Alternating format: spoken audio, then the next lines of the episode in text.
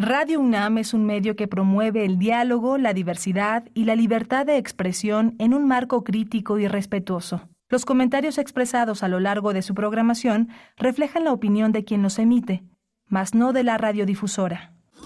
Radio UNAM presenta Primer Movimiento, El Mundo desde la Universidad. Buenos días, buenos días, bienvenidos, bienvenidas. Inicia primer movimiento. Ustedes escuchan Radio UNAM por el 96.1 de la frecuencia modulada. También les saludamos en el 860 de amplitud modulada y en la web www.radio.unam.mx. Estamos en vivo con ustedes haciendo radio pública de 7 a 10 de la mañana en este espacio que es de todos y de todas quienes sintonizan estas frecuencias universitarias. Se encuentra Rodrigo Aguilar en la producción ejecutiva, Violeta Berber en la asistencia de producción, el señor José de Jesús Silva en la operación técnica de la consola y Miguel Ángel Quemain en la conducción de primer movimiento. Buen día, Miguel Ángel. Hola, Berenice, querida Berenice, buenos días, buenos días a todos los que nos sintonizan esta mañana, esta mañana de martes 24 de octubre.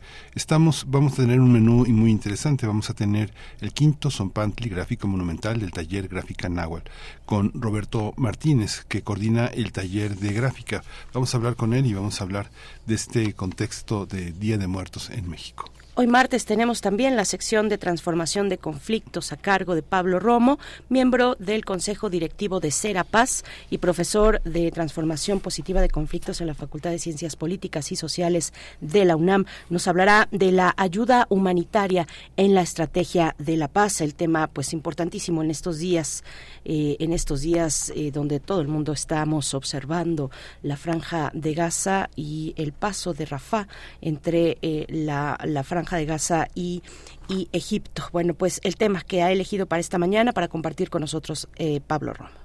Vamos a tener, vamos a continuar con eh, el análisis y la exposición de los proyectos para el proceso Rectoría UNAM 2023-2027. Hemos realizado una serie de conversaciones, de entrevistas y de exposición de cada uno de los proyectos de los candidatos, de los aspirantes a la Rectoría de la UNAM en este periodo. Hoy toca el turno del doctor William Henry Lee Alardín. Él es coordinador de la investigación científica de la UNAM, preside el Consejo Técnico de la Investigación Científica, es investigador del Instituto de Astronomía, profesor del posgrado en Astrofísica de la Facultad de Ciencias de la UNAM. Tendremos después en la nota internacional, hablaremos de las elecciones presidenciales en el Ecuador, el triunfo de Daniel Novoa en esta segunda vuelta que recién tuvo lugar. Vamos a conversar con la doctora Silvia Soriano. Ella es doctora en estudios latinoamericanos, investigadora del CIALC de la UNAM. Sus líneas de investigación son movimientos sociales y memoria vamos a tener la voy, voy a tener la posibilidad de la poesía necesaria y una selección musical. Y tendremos en la mesa del día, damos seguimiento al proyecto Periodismo de lo Posible. Vamos a conversar sobre el capítulo número 10 de, este, de esta serie de 12 podcasts. Eh, tiene que ver este décimo capítulo con Puebla. Puebla, una promesa al río. Estaremos conversando con dos de los artífices de este, de este podcast número 10 de Periodismo de lo Posible. Se trata de Flor y de Marcos, integrantes de la Resistencia de la Sierra Negra. Estaremos con ellos conversando sobre, sobre esta historia en Puebla, sobre la hechura de un episodio, de un trabajo como este desde el periodismo comunitario. No se lo pierdan, quédense con nosotros. Estos son los contenidos para esta mañana de martes 24 de octubre del 2023. Hoy no estará Edith Zitlali con nosotros. Le enviamos un abrazo, un abrazo fuerte, fuerte para ti, querida Edith Zitlali. El próximo martes está de vuelta, así es que la música está a cargo de la producción de primer movimiento Miguel Ángel. Sí, vamos a escuchar Conga del Fuego de Arturo Márquez con la orquesta Simón Bolívar.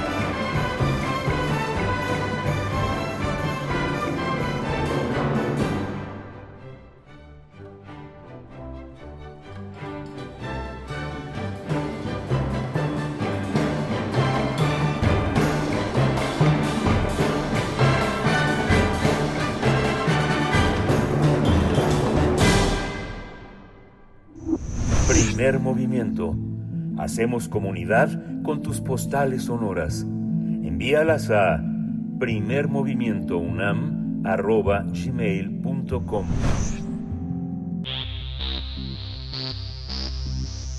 De festivales, ferias y más. Recomendaciones culturales. El Gran Zompantli o Zompantli es un muro de cráneos que tuvo su origen en el México prehispánico durante el posclásico, una época de esplendor para el imperio mexica quien tenía por dios principal a Huitzilopochtli, el dios de la guerra. Según su cosmovisión, la sangre de los muertos en batalla era el sacrificio necesario para la regeneración de la vida. El Pantli es un monumento que mostraba el poderío militar a través de la exhibición de, de, un gran muro construido con cráneos de los guerreros enemigos atravesados por una estaca.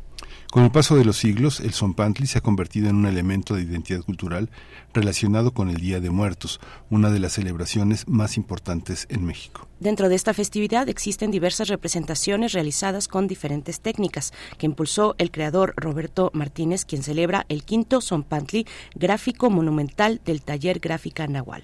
Así que este 2023, con música en vivo y talleres de grabado, la Academia de San Carlos abre sus puertas para que el público pueda disfrutar una inauguración eh, que reúne un gusto creativo en cada participante que se unió a esta quinta convocatoria artística para crear su propio grabado pues vamos a conversar sobre este quinto Zompantli y nos acompaña Roberto Martínez, coordinador del taller de gráfica Nahual. Nos da mucho gusto recibir en esta mañana, recibirte Roberto Martínez. Buenos días, bienvenido a Primer Movimiento. Buenos días a todo el público, buenos días Miguel, Berenice. Qué gusto estar aquí para compartir un poquito de este gran proyecto. Muchísimas gracias, eh, Roberto. Cuéntanos cómo se, se, estableció la convocatoria, qué llegó y cómo hicieron la curaduría. Sí, la convocatoria nace en 2019. En realidad, el proyecto se crea porque yo tuve un viaje frustrado que no pude hacer y no sabía qué iba a hacer en la ciudad. Entonces, ya llevaba yo grabando muchos años. Se me ocurrió hacer una convocatoria, un llamado colectivo de acompañamiento, de hacer una dinámica para conmemorar el Día de Muertos y así es como se crea el primer Zompal en 2019. Una de las características importantes es que el taller de gráfica Nahual está ubicado en la calle de Tacuba y el templo mayor hoy en día estuviera en pie, lo tendríamos de frente y que justo un año antes de que el taller de gráfica Nahual habitar el centro histórico un año antes, se descubre en el centro histórico, en la calle de Guatemala, que es la calle que está detrás de la Catedral Metropolitana de la Ciudad de México, el Gran Wilson Pantry, con cráneos humanos, sorprendentemente, pues no solo de, personas adultas, hombres, también de mujeres y de niños, y entonces para nosotros es algo muy especial poder hacer eh, un seguimiento ya sin sacrificios humanos, pero sí a través de la tradición de la gráfica en que en la que cada persona crea una interpretación de la muerte a través de el cráneo descarnado y en, el, el proyecto en el que no solo se puede participar de cualquier lugar del país, de la ciudad, de la República Mexicana o del mundo, sino que en muchos sentidos es muy es muy horizontal. ¿Por qué? Porque eh, pues no necesitas experiencia, no necesitas ser artista, dedicarte al grabado, saber dibujar, algo que me encanta el proyecto es que se puede sumar personas sin ninguna experiencia previa y les enseñamos todo el proceso para que no solo creen su pieza, sino también cierren este ciclo o lo completen exhibiendo una pieza colectiva en la que todas las personas en ese proyecto tenemos esa igualdad y en cuanto a la curaduría no es que se haga un orden específico de cráneos me gusta pensar que el orden en el que se crea la pieza o se monta o se expone es como la fosa común en la que todas las personas en algún momento moriremos y en ese sentido pues somos muy parecidas, muy similares, somos iguales. Somos iguales, Roberto Martínez. Qué, qué interesante esta base del proyecto, de un proyecto como este, para hacer el quinto Zompantli, eh, gráfico monumental del taller de gráfica náhuatl. ¿Cuáles son las técnicas que se emplean, que vamos a encontrar en este gráfico monumental? Lo que más se usa es grabado en alto relieve. El grabado es una técnica muy antigua de reproducción de imágenes y principalmente se encuentran grabados en grabados en madera, grabados en linóleo y en MDF. Estas estampas o estas impresiones que son como sellos que cada quien hace a su forma y entendimiento, interpretación de la muerte, se imprimen en tela. Generalmente el grabado se imprime en papel, se marca y pues se cuelga, se monta en una galería. La intención de esta obra es que sea pues también más abierta al público en esta idea de la horizontalidad y cada una de las obras se imprimen en tela, se cosen, ahí también lo simbólico del hilo que nos va uniendo en una sola tela, en un gran pendón monumental, y de esta forma se puede exhibir al aire libre, en cualquier sitio, eh, que se pueda montar, colgar la pieza con seguridad para que no se caiga, ¿no? Así lo que es inseguro no es el clima, no es la lluvia, es pues alguna intervención humana que quiera destruirlo, pero también esa parte me parece muy importante porque justo en 2020, 2021 que estábamos en una emergencia sanitaria y que logramos hacer el proyecto, la pieza se logró colgar en el espacio público y cumplió, cumplía y todavía hoy lo hace con estas normas sanitarias de estar en el espacio público al aire libre con la famosísima sana distancia. Hay una hay una visión también que San, Carlos abra sus puertas cuando tiene en eh, tras bambalinas a los más eh, importantes profesores de gráfica, de pintura. Es, es interesante que la comunidad se someta de alguna manera a la visión de toda esta tradición, ¿no? ¿Cómo, cómo han sido recibidos, Roberto? Ha sido algo sorprendente, es algo que celebramos como taller de gráfica nahual y también como un grupo, como un colectivo.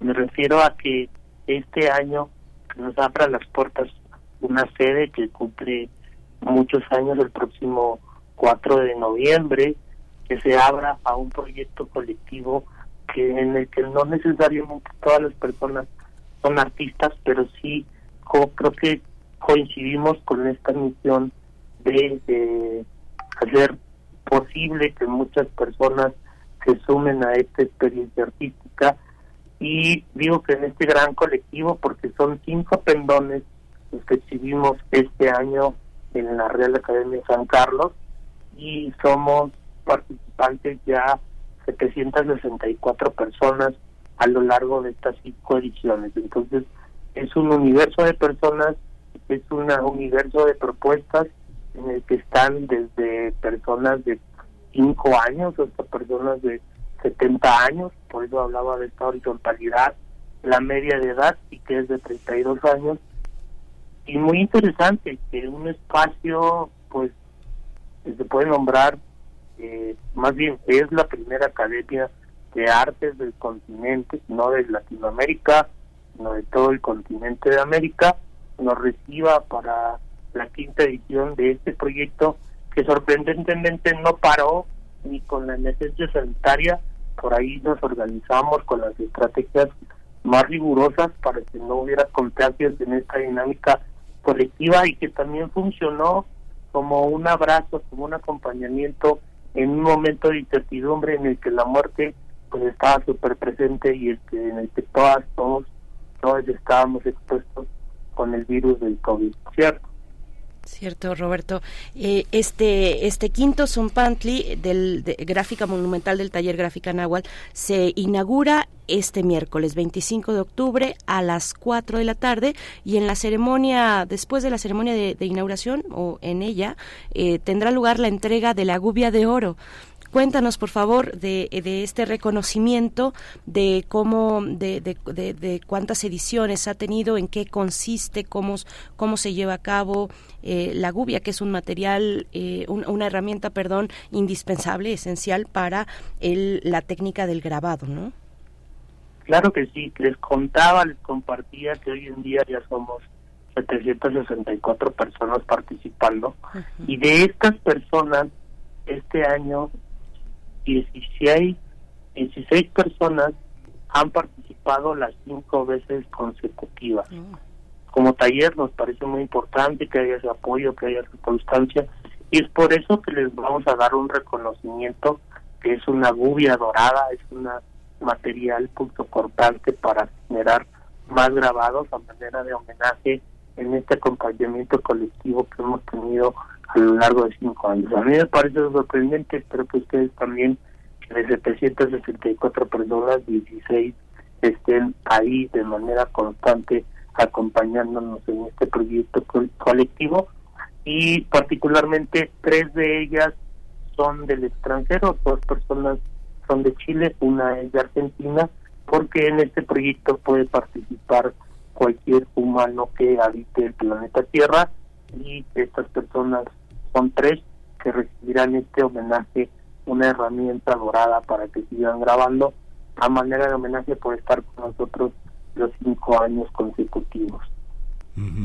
Hay una hay una cosa para los que hemos vivido como en las grandes ciudades de México, cómo está presente de alguna manera la iconografía, Roberto, del taller de la gráfica popular y mucho del pensamiento que eh, los pintores nacionalistas expresaron. Ahí están los obreros, están los campesinos, pero algo que hacía falta era la presencia de la cultura prehispánica, tal vez Posada, Manilla, todos los grandes grabadores de la época de principios del siglo XX no, no tuvieron la oportunidad de mirar hacia allá porque no había los materiales suficientes para reconocer una iconografía mexica este en agua, eh, todo, esta, todo este mundo que ahora está tan fuerte entre nosotros gracias a muchos investigadores, arqueólogos y antropólogos. ¿Cómo, cómo ha sido esta presencia? ¿Cómo dialoga la, el taller el taller náhuatl con la tradición que viene de la Revolución Mexicana y que nos propuso toda una iconografía que sigue vigente? Sí, yo creo que es importante, por un lado, este diálogo constante que tenemos como personas habitantes de México con la muerte, que para mí es muy importante también el sitio en el que estamos. Y por ahí hemos preguntado con historiadoras, estamos eh, sobre lo que fue el templo de Acayacatul, a un costado justo del gran Wilson Pantry que les contaba que se descubrió apenas en 2015.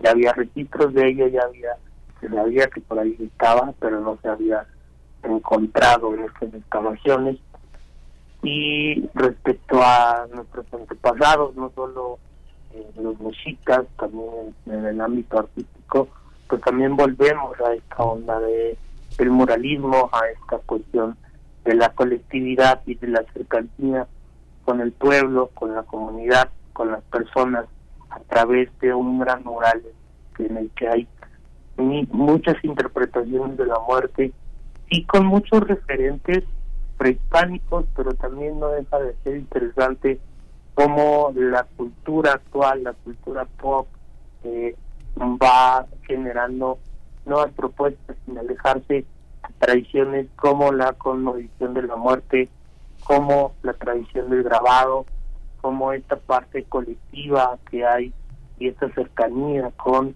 la comunidad en la que en particular en esta convocatoria se puede sumar, como le contaba hace rato, sin tener ninguna experiencia. Algo de lo que nos parece muy divertido en este proyecto es divertido eh, compartir clases de grabado con gente que tiene cero conocimiento en la técnica y que tengan la oportunidad de asombrarse a ellas mismas, que eso me parece muy interesante, que poco a poco vamos perdiendo mientras vamos creciendo. Creo que eso nos sucede mucho en el descubrimiento del mundo cuando tenemos eh, nuestros primeros años de edad y poco a poco vamos perdiendo esa cuestión de autosorprendernos y aquí me ha parecido increíble que la gente se autosorprenda en una técnica que disfrutamos mucho y que pues se presta para compartir con muchas personas. Eso, eh, Roberto, se presta esta técnica para compartir. Eh, no sé qué, qué, nos quieras decir al respecto, un poco más ampliarlo, pero yo te preguntaría cuáles son las ventajas del grabado frente a otras técnicas. Lo que yo percibo es que esta, el grabado, es una técnica digamos muy muy amable muy amable muy bondadosa para para cualquier persona para cualquier persona que se está iniciando. Es eh, eh, son elementos muy esenciales de, la estampa por ejemplo. Eh, cuéntanos cuáles son los pues las ventajas de que sea el grabado una manera de hacer comunidad de acercar a personas que no están iniciadas necesariamente en las artes plásticas en, en, el dibujo ¿Qué, qué, encontramos en el grabado que, que pueda pues tener estas eh, estos y otros beneficios también? En términos técnicos, yo creo que es más compleja y también conceptual, porque uno empieza a trabajar el dibujo que podemos dividir el proceso de grabado en tres tareas. El dibujo, la talla que es carbar con las navajas, con objetos punzocortantes y la impresión en estas dos primeras fases de dibujar y de grabar hay cierta incertidumbre porque no sabemos lo que va a pasar al momento de imprimir. Eso para mí es divertido, pero también puede ser frustrante y a veces uno siente que ya estropeó la pieza y no sabe qué va a pasar al final. Pero al ver la impresión, no solo en papel, al ver la impresión de las caras, de las sonrisas, del asombro de las personas es algo que nos impulsa a seguir generando este tipo de proyectos. Eso es lo que nos impulsa a que, a pesar de la pandemia, hayamos buscado las formas y las estrategias de seguir haciendo el proyecto.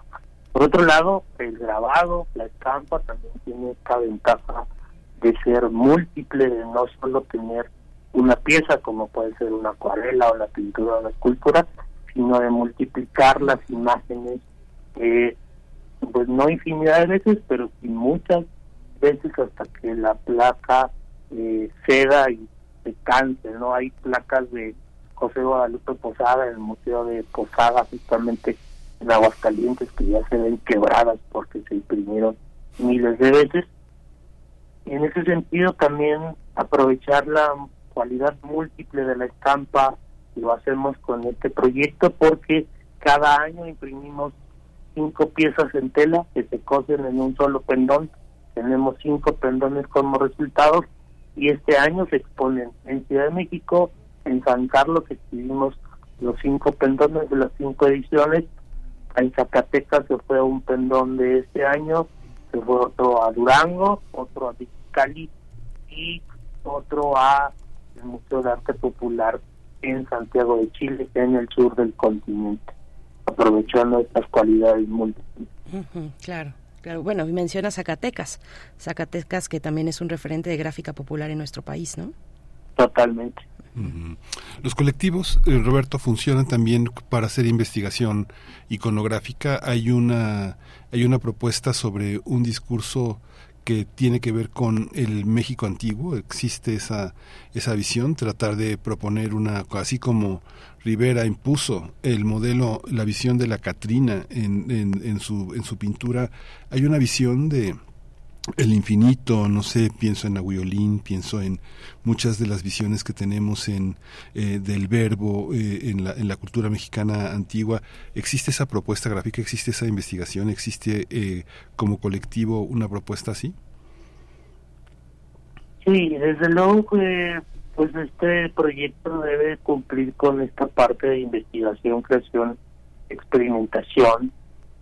En cada una de las propuestas hay una historia. Yo les comparto a ustedes, lo comparto con mucha alegría cada vez que puedo, es que cuando veo los pendones me siento como en la película de Matrix, cuando Neo se conecta a la Matrix ya sin conectarse las naves y entonces eh, hago esta referencia a una película pues de este siglo, ¿cierto?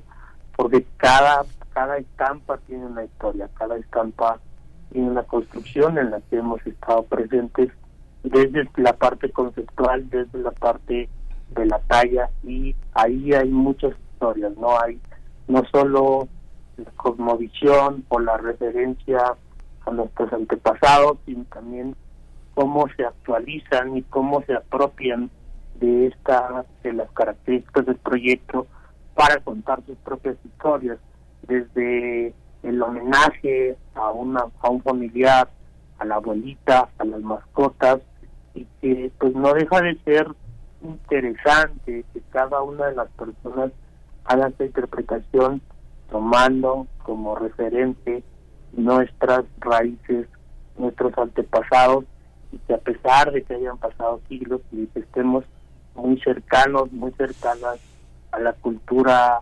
norteamericana, sobre todo el Halloween, que no estamos en contra de ellos, ¿cierto? Hay cosas que se van mezclando y que no están peleadas, y que sin embargo, o que a pesar de todo ello, podamos encontrar esta mezcla y esta sinergia de culturas y siga viva, siga latente la tradición mexicana, que como les decía al principio de la entrevista, pues si bien hoy ya no hacemos sacrificios humanos, sí podemos hacer un sacrificio étnico, conceptual y una ofrenda a los dioses, a nuestros propios familiares también, a través de este ejercicio colectivo. Roberto, eh, tendrán también el día de la inauguración, este miércoles, un taller de gráfica móvil.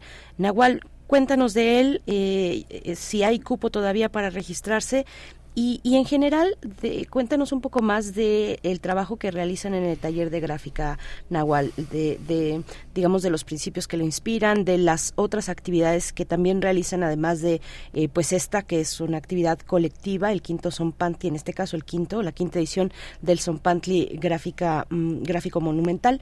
Eh, háblanos, háblanos del taller, por favor. Sí, el taller de gráfica Nahual nace en 2011, opera en mi casa aquí en la delegación Tláhuac durante unos años y en 2016 lo muevo, migro, me muevo al centro para evitarlo desde la calle de Tacuba en el número 87.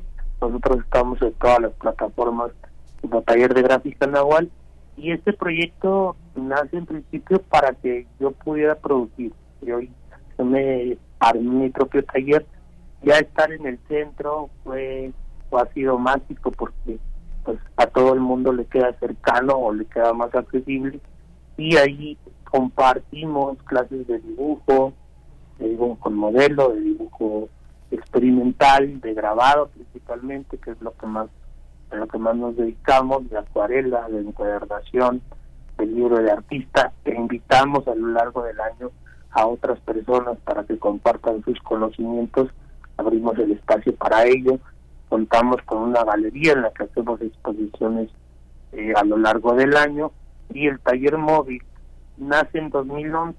Tuve la fortuna de hacer mi servicio social en de Cultura, donde coordiné un cineclub. Desde ahí la cercanía con el público, con la gente, de ver, de ver de, en primera fila la satisfacción de compartir la cultura con las personas y entonces empiezo a dar clases en el espacio público de grabado. Desde 2013 ha operado este taller de gráfica móvil, que es un mini taller con una prensa, una máquina para imprimir grabado y que en relación con los proyectos que colaboro de movilidad que promueven el uso de la bici, las calles peatonales, he viajado alrededor del país y del mundo con este taller compartiendo clases con personas que generalmente nunca han hecho grabado. Entonces es compartir o regalar una experiencia artística con las personas a través de la gráfica en el espacio público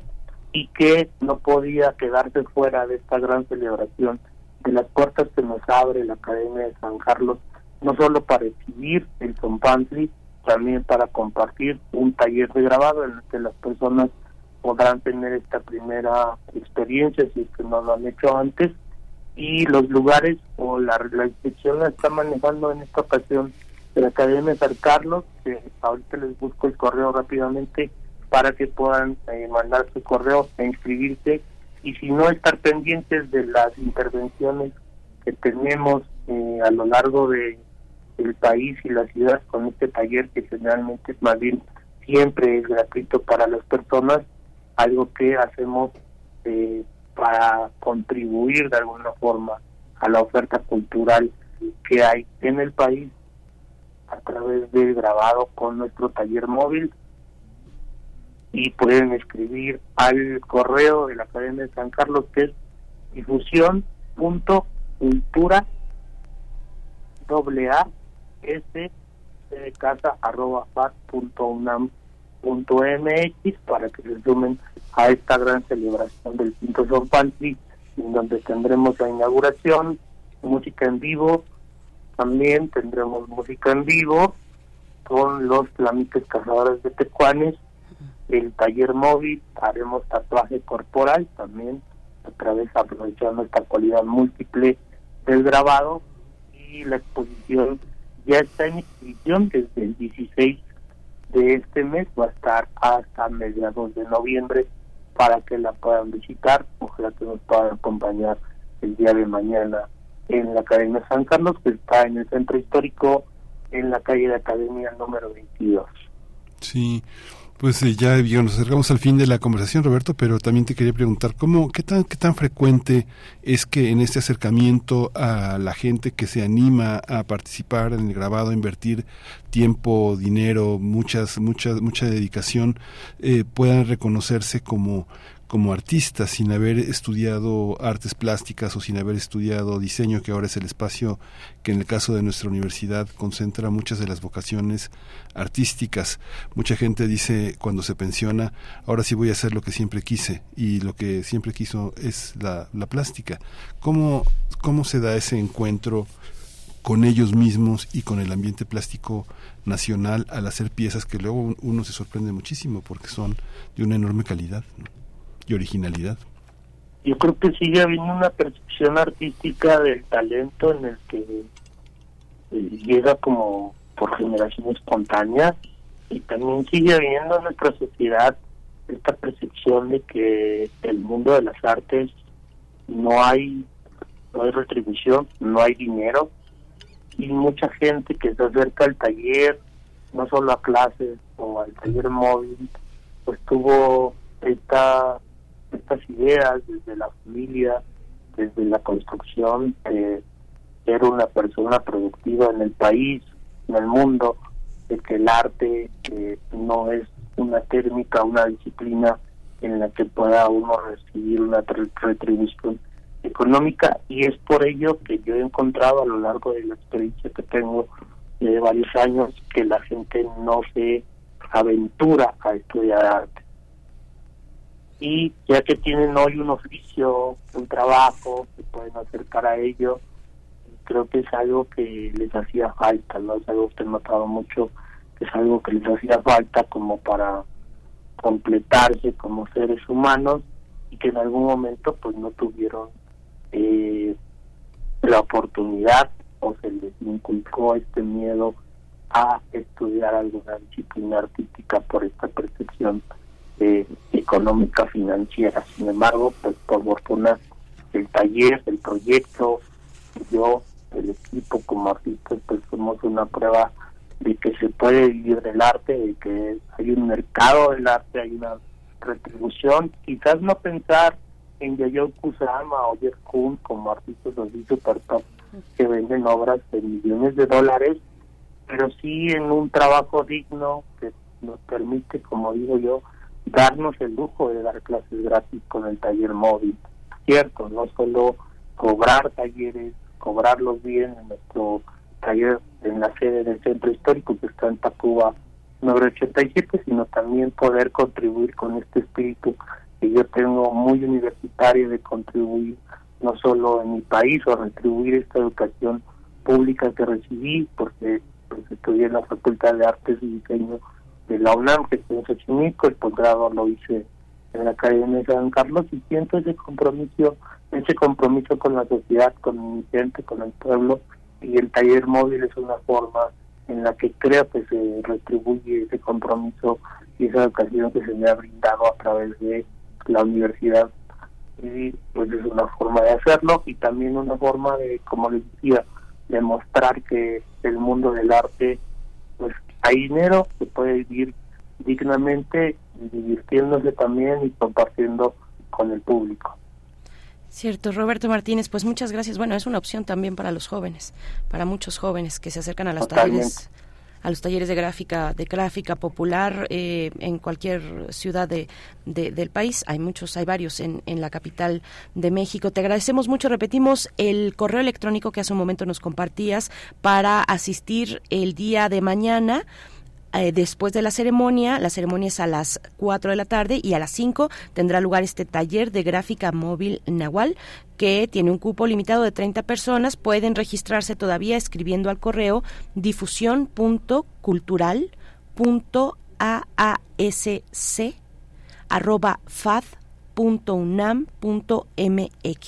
Es el correo de difusión cultural de la Facultad de Artes y Diseño de la UNAM. Muchas gracias y está hecha la invitación. Eh, Roberto Martínez, coordinador del taller de gráfica Nahual. Gracias y enhorabuena por este proyecto. Muchas gracias, que tengan un excelente día. El registro solo es para el taller. Si ustedes desean visitarnos, eh, vamos a estar ahí también haciendo tatuaje corporal. Para ello no se necesita registro y también síganos en redes sociales como Taller de Gráfica Nahual para que sepan dónde estaremos próximamente con el taller móvil y ojalá que se puedan sumar a las actividades que proponemos. Les agradezco mucho el espacio y les deseo una excelente mañana de este 24 de octubre. Muchísimas gracias, Roberto. Muchas gracias por todo este, por todo este entusiasmo Roberto Martínez. Muchas gracias. Vamos a ir con música, vamos a escuchar de la propuesta eh, de la producción en este martes 24 de octubre, la Sinfonía número 9, Mi menor alegro con fuoco de Borchak eh, con la Orquesta Filarmónica de Los Ángeles.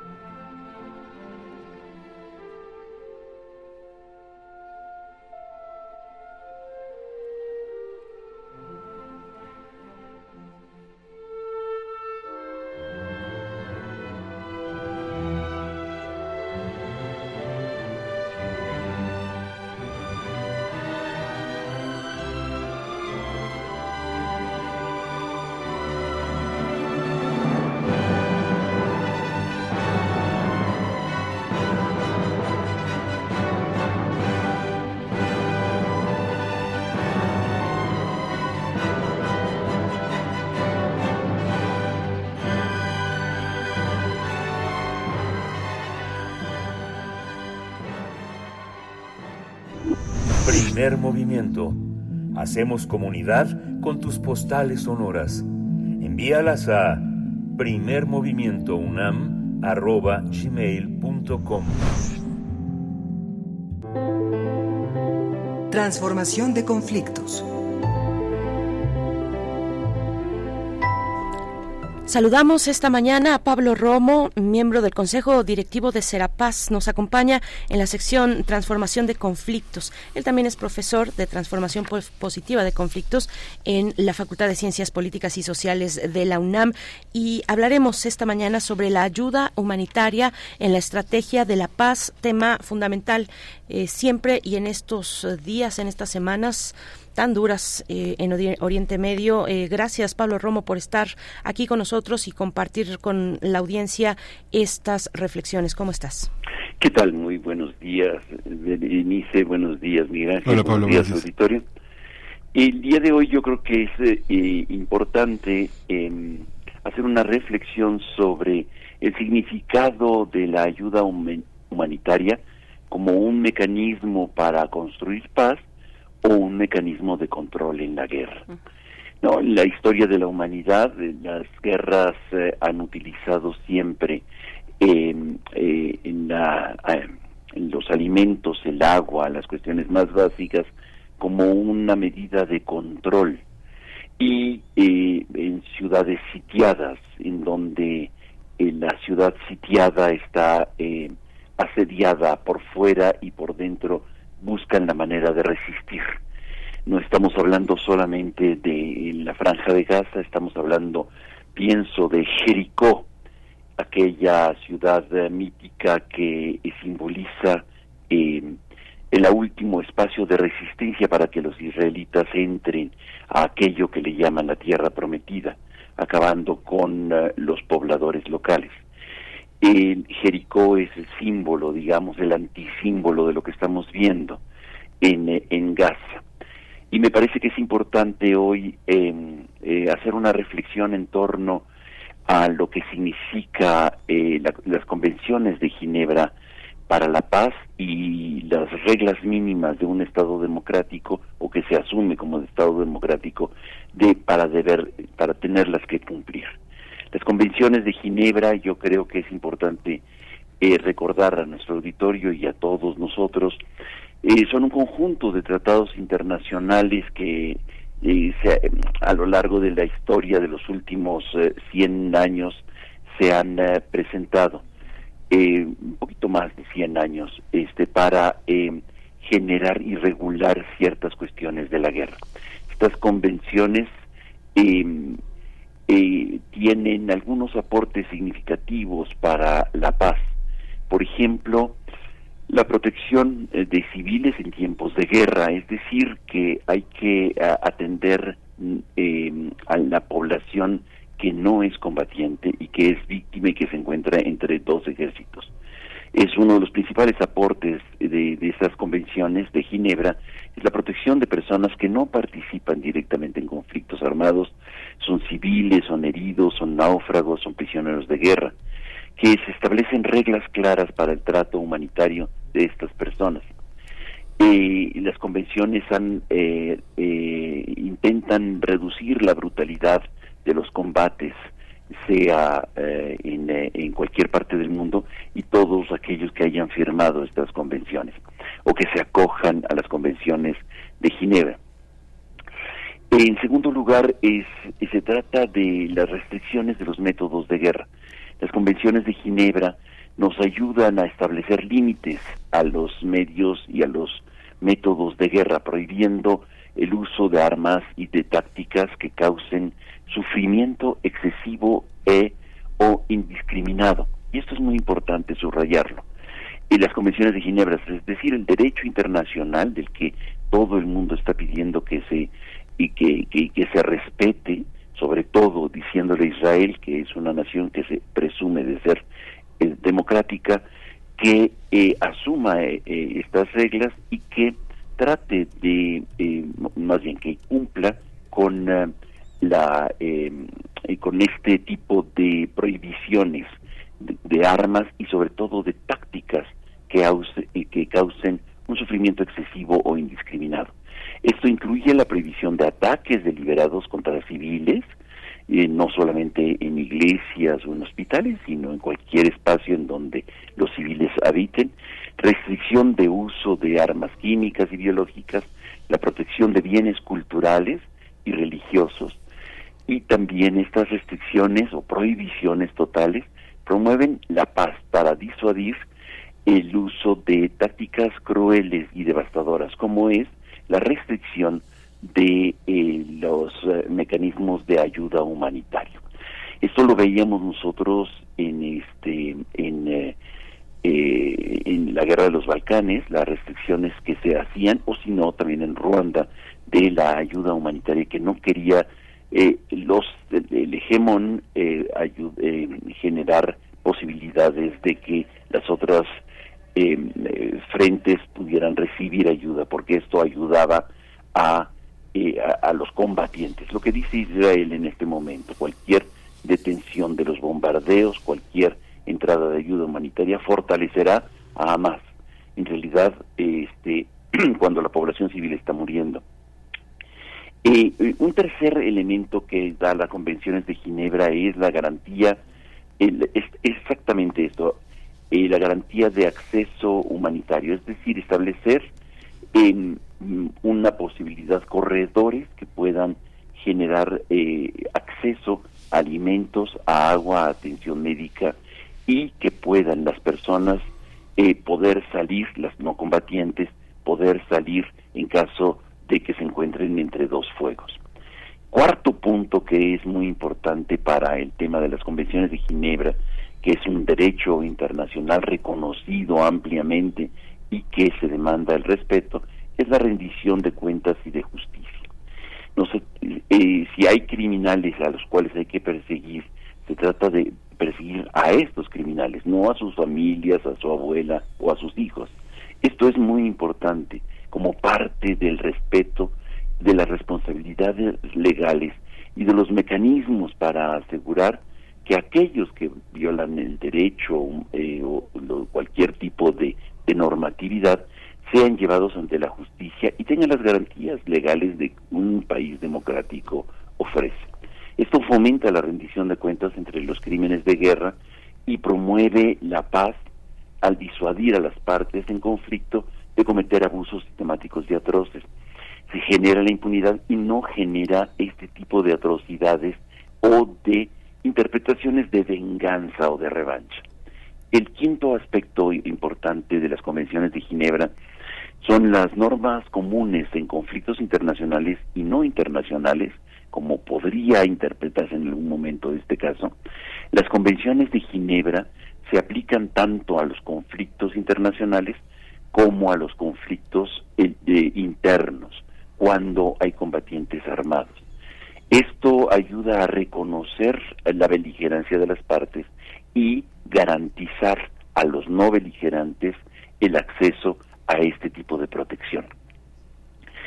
Esto es fundamental porque estamos delante de algo inusitado. El, el, secretario general de Naciones Unidas en las puertas de una frontera cerrada porque no hay quien abra esas puertas. Es, el país agresor tiene las llaves de las puertas al mismo tiempo que tiene la posibilidad de decir sí o no en la entrada de, de la ayuda humanitaria. Esto es muy trágico y un realmente un fracaso no de las Naciones Unidas, sino de todos los países que contemplan desde lejos este eh, esta situación tan atroz. La eh, ciertamente no es la primera vez que vemos esto y lo hemos estado viendo reiteradamente en el siglo XX y en, este siglo XXI en muchos eh, países y regiones de de esta de, este Medio Oriente, como llamabas, Berenice. Creo que es importante subrayar y señalar em, algunos aspectos que nos pueden ayudar para poder entender lo que significa estos corredores de ayuda humanitaria, que generan eh, puertas para la diplomacia humanitaria, es decir, que la entrega de ayuda humanitaria puede servir como un puente para el diálogo entre las partes en conflicto. Los actores humanitarios al tener acceso a estas áreas en disputa, pueden facilitar conversaciones y negociaciones que en última instancia buscan resolver las tensiones armadas. Este enfoque de diplomacia humanitaria ha demostrado que puede ser efectivo en otras regiones. Lo ayudó, por ejemplo, en Siria, en donde Naciones Unidas intervino eh, con, con, gran eh, decisión. Eh, otro aspecto que es importante de la ayuda humanitaria es la neutralidad y protección. Me parece que es fundamental y absolutamente indispensable la revisión por este, de las partes de que lo que la ayuda humanitaria sea realmente ayuda humanitaria. Esto es muy muy importante. No se vale en ningún caso utilizar la ayuda humanitaria para transitar o traficar armas o este, utensilios para fortalecer la guerra. El principio humanitario implica imparcialidad, neutralidad y eh, ayuda a que sea creíble estos corredores humanitarios y no sean no estén bajo la sospecha. Evidentemente son siempre este objeto blanco de las partes en conflicto. Eh, ¿Por qué? Porque eh, están enfocados a la protección de la población civil, que es la prioridad de la acción humanitaria. El tercer enfoque, eh, bueno, y esto ayuda definitivamente para contribuir a limitar el alcance y la intensidad de los conflictos armados. Hay que delimitarlos, hay que eh, generar espacios en donde se pueda este, em, crear condiciones para la población, para el refugio, para la atención de los enfermos y para la, colocación de los prisioneros de guerra en su caso. El tercer aspecto importante de la ayuda humanitaria para la paz, para construir la paz, es eh, que en algunos casos esta ayuda puede utilizarse como un medio de control y es necesario denunciarlo, que es el caso. Esto puede incluir la distribución de alimentos y agua en áreas de disputa y que puede influir de alguna manera en eh, desescalar el conflicto y fortalecer, fortalecer a una población civil asediada. y por último, creo que es eh, importante en la ayuda humanitaria tener atención de cómo la opinión pública puede generar una, una presión para que para atender así como se atendía y como la opinión pública atendía aquellos casos de niños que se estaban este em, que estaban siendo eh, transportados ilegalmente en territorios ocupados de Rusia así lo mismo hay que hacer con eh, eh, la, la opinión pública que genere presión para fortalecer las posibilidades de que se abran las las compuertas de, del control que hay para la ayuda humanitaria. Si bien la ayuda humanitaria puede desempeñar un papel crucial como mecanismo de control para la guerra, también puede eh, generar eh, significativamente una puerta para eh, atenuar el, el encono, el, el, rencor y ser utilizado como un instrumento de, de paz, de pacificación y de concordia. Creo que es fundamental estar muy atentos de cómo se van evolucionando los acontecimientos de en este momento de Gaza y en otras ocasiones en otros lugares de cómo la ayuda humanitaria desempeña un papel este papel complejo ciertamente en la dinámica de los conflictos armados, pero que de alguna manera puede aliviar y puede ser una llave para desescalar los conflictos y fundamentalmente revelar el rostro real de los estados democráticos que están participando en estos conflictos. Muchísimas gracias.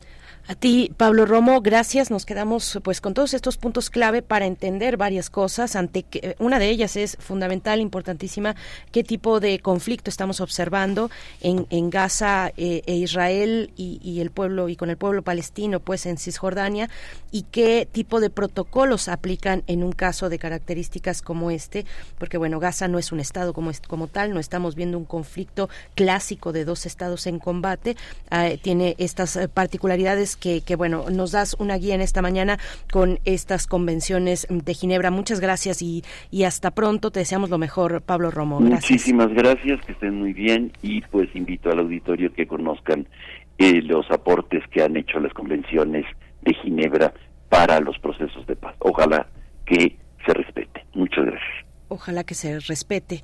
Eh, gracias, Pablo Romo. Y bueno, pues ahí están los protocolos, los cuatro protocolos de eh, los convenios, los convenios de Ginebra, muy interesantes, están en, en la eh, precisamente en la página electrónica de la Cruz Roja, icrc.org. Si quieren ustedes revisarlo, es interesante verlo a la luz de este momento, Miguel Ángel. Sí, nos vamos al corte, ya son las 8 de la mañana con un minuto, regresamos en breve.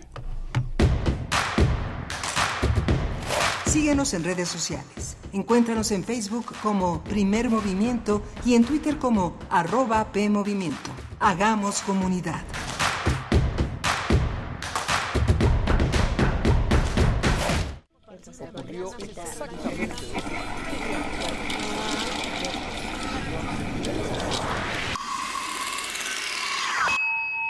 X-E-U-M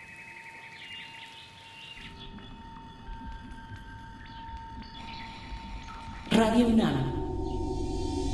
Experiencia sonora.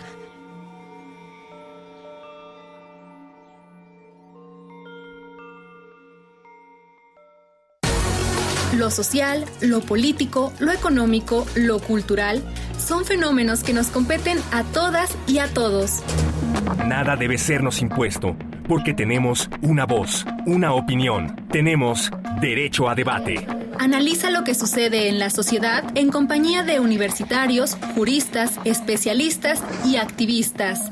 Con Diego Guerrero, los martes a las 16 horas por Radio UNAM. Experiencia Sonora.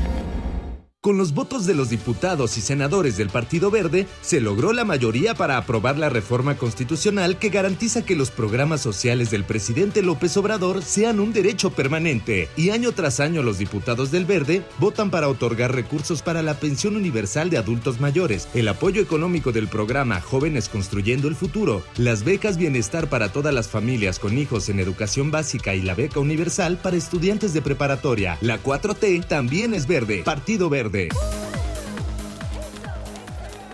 Saca, saca, saca. Ya entrados en la diversión, no falta quien saque. Pero la verdad, los inhalantes lo único que sacan es un daño cerebral irreversible, alucinaciones y desorientación. Es más grande el sufrimiento que causa su consumo que el dolor que lleva a inhalar un solvente. No te arriesgues. Si necesitas ayuda, llama a la línea de la vida 800-911-2000. Secretaría de Gobernación. Gobierno de México.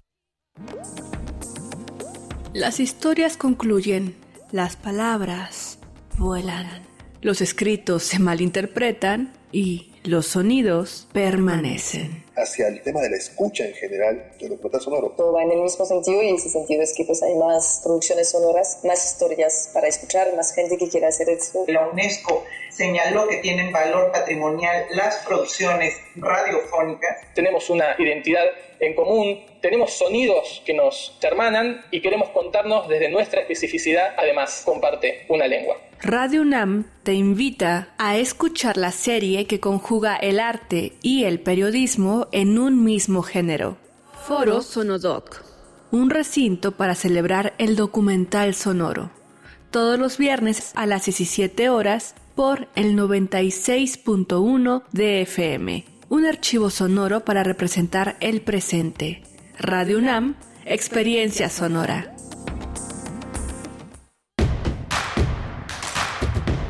Encuentra la música de primer movimiento día a día en el Spotify de Radio UNAM y agréganos a tus favoritos.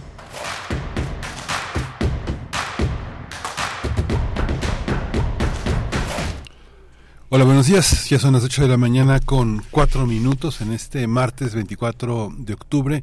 Estamos en la gran ciudad de México. Estamos en Radio UNAM, la sede de esta nave que navega en las ondas gercianas, pero también en Internet que se llama Primer Movimiento. Estamos Rodrigo Aguilar esta mañana en la producción ejecutiva, Violeta Berber en la asistencia de producción. Está el señor Jesús Silva en los controles técnicos y mi compañera Berenice Camacho al frente de la conducción. Querida Berenice, buenos días. Buenos días, Miguel Ángel Quemain. Muy buenos días a toda nuestra audiencia también en Radio Nicolaita. Nos sumamos de 8 a 9 de la mañana en el 104.3 para sonar también en Morelia y hacer comunidad con la, con la Universidad Michoacana de San Nicolás de Hidalgo y todas las personas que se suman, bueno, a todos estos canales con los que hacemos contacto, a través de los cuales hacemos contacto también en www.radio.unam.mx. Vamos a tener a continuación la séptima entrevista de 10 programadas durante la semana pasada y esta eh, para hablar, conversar en este ciclo de charlas con las 10 personas finalistas que aspiran a ser titular de la Rectoría de la UNAM para el periodo 2023-2027.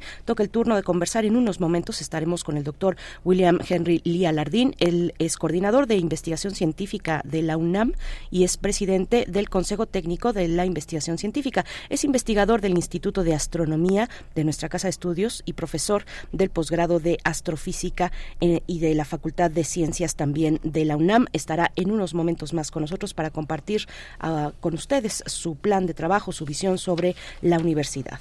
Vamos a tener también en, la información internacional el triunfo de Daniel Novoa en la segunda vuelta de las elecciones presidenciales de Ecuador. Vamos a tratar el tema con la doctora Silvia Soriano, ella es doctora en estudios latinoamericanos, investigadora del CIALC. Eh, sus líneas han sido movimientos sociales y memoria.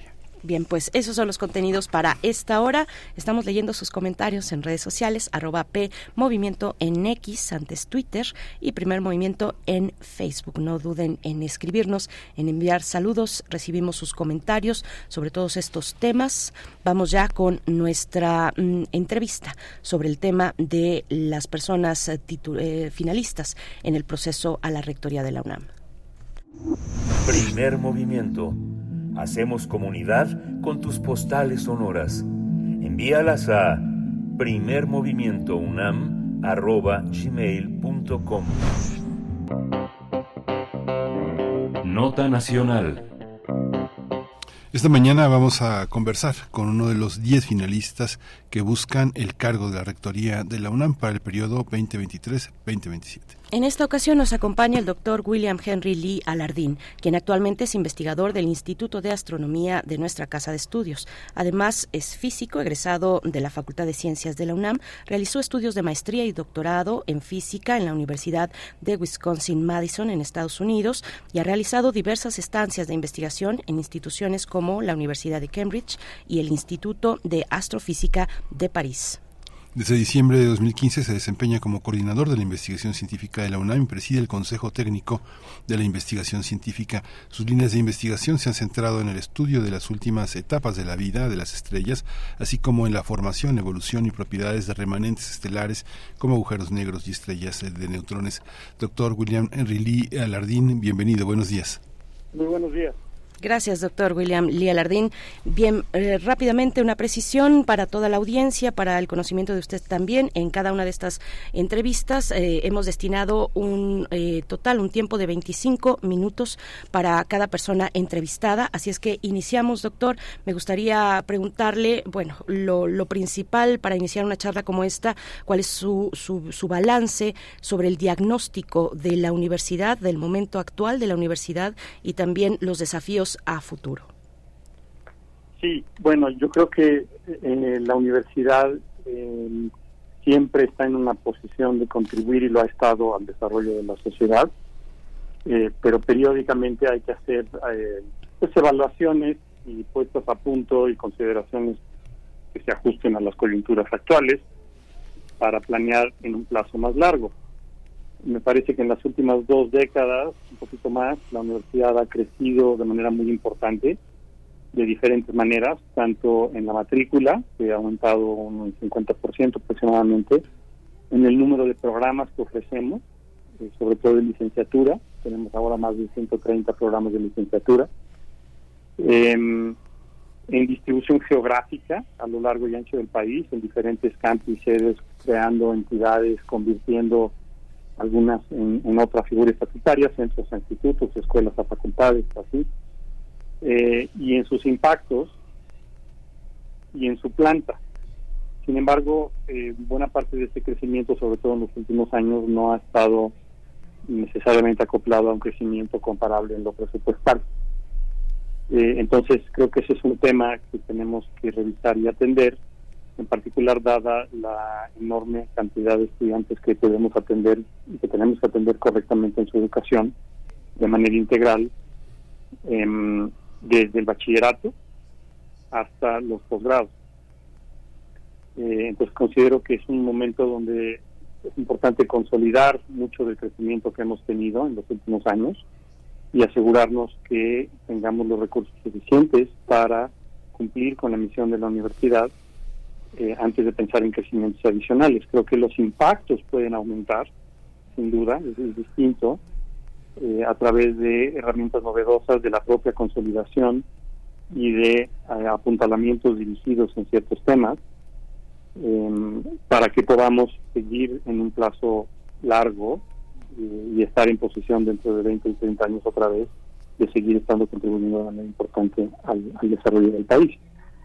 Me parece que parte de esto tiene que ver con una estabilización de ciertas figuras académicas en la universidad, eh, que también tienen que ver con el crecimiento que hemos tenido de, la planta académica y, eh, y con una planeación que creo que tiene que estar más dirigida al, a las evaluaciones de largo plazo y a temas de colaboración para fomentar el trabajo eh, colectivo y multidisciplinario alrededor de problemas importantes, eh, basado siempre en la docencia y la investigación básica, eh, pero que, que sí requieren de un mayor trabajo comunitario. Hemos tenido durante mucho tiempo un desempeño muy basado, por razones que creo que son válidas y que han tenido buenos resultados, eh, en, evaluaciones y desempeños individuales, pero creo que una labor colectiva que requiere de una evaluación colectiva también es muy es muy importante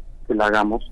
Entonces estas son algunas de las de, los temas que creo que son más relevantes ahorita y requieren de una discusión transversal, comunitaria y colectiva para asumir estas consecuencias de esta discusión de manera general. No se puede hacer nada más desde el cuerpo de la administración central, tiene que ser una cosa más generalizada. Doctor, también hay, una, hay un aspecto importante, la visión sobre los tres ejes rectores eh, de la universidad, la docencia, la investigación y la difusión de la cultura. En su proyecto está también el matiz de reconocer lo técnico y de, y de, y de, y de jalar con lo administrativo, de compensar también esa comunidad administrativa que es indispensable para las tareas de la operación. ¿Usted podría eh, eh, abundar alrededor de estos tres ejes rectores de la universidad, la docencia, la investigación y la difusión de la cultura y cómo se integran en su proyecto? Sí, claro. Eh, la misión primordial de la universidad, la primera, es la docencia. tenemos que formar profesionistas que después vayan y se desarrollen y contribuyan a la sociedad y se desarrollen personalmente. Em, y, a la par de eso, la misión también incluye realizar investigación, generar conocimiento en absolutamente todas las áreas y extender estos beneficios de la cultura a la sociedad, lo cual también tiene diferentes vertientes. En general, me parece que una necesidad que tenemos es que haya una mayor relación entre estas tres áreas. Em, parte de la actividad, me parece, por la estructura que tiene la universidad, está un poco desagregada y eso lleva a, por un lado, un diálogo que puede ser más fructífero si hay más interacción em, y también a veces a una eficiencia que no es la mejor simplemente porque se pueden duplicar algunas iniciativas de esfuerzos. Y en un contexto donde los recursos eh, son más difíciles de obtener, creo que es muy importante que hagamos un esfuerzo para hacer lo más eficiente posible. Eh, entonces, e-, eso es, digamos, en términos generales.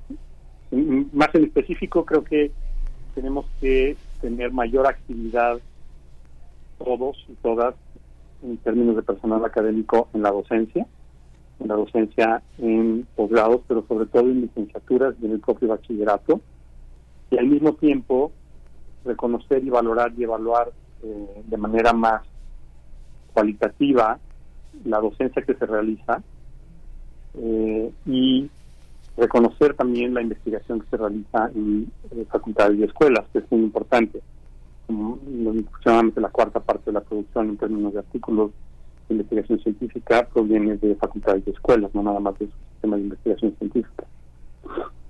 Entonces me parece que una relación más ágil y más sólida entre las labores docentes, las labores de investigación por todo el personal, independientemente de su nombramiento, podría llevar a una producción de un impacto y una un desarrollo de comunidad y de sentido de pertenencia del personal de la universidad mucho más sólido. Eh, y en términos de y, la discusión y la extensión de la cultura está completamente ligada a eso porque no podemos hacer bien y mejorar lo que no conocemos y damos a conocer. Eh, la extensión de la cultura tiene muchos muchos aspectos. Uno es simplemente informar lo que hace la universidad a la sociedad y a ella misma para que se conozca y se valore. Otro tiene que ver con transferir ese conocimiento de manera más práctica, puede ser transferencias tecnológicas, eh, pueden ser servicios, pueden ser propuestas de política pública para que las implemente, el gobierno, eh, pero eso también es un aspecto muy importante de la discusión de la vinculación de la cultura. Y, por supuesto, de la creación artística y cultural, del fomento a la labor editorial en todos sus ámbitos, de la difusión del trabajo de la universidad, pero también de la cultura de manera más amplia para la población mexicana. La actividad cultural que desarrolla la universidad es gigantesca y es eh, de muchas maneras equivalente a lo que había aquí o en otros países un Ministerio de Cultura. Y esta actividad sustantiva eh, es muy, muy fuerte y también debemos eh, impulsarla. Entonces, cada una de las áreas de la misión tiene su papel de jugar y su contribución que hacer. En general, me parece que una mayor relación entre estas áreas, trascendiendo las estructuras oficiales, digamos, de la universidad, sería de enorme beneficio. Y, y creo que en eso todos podemos contribuir.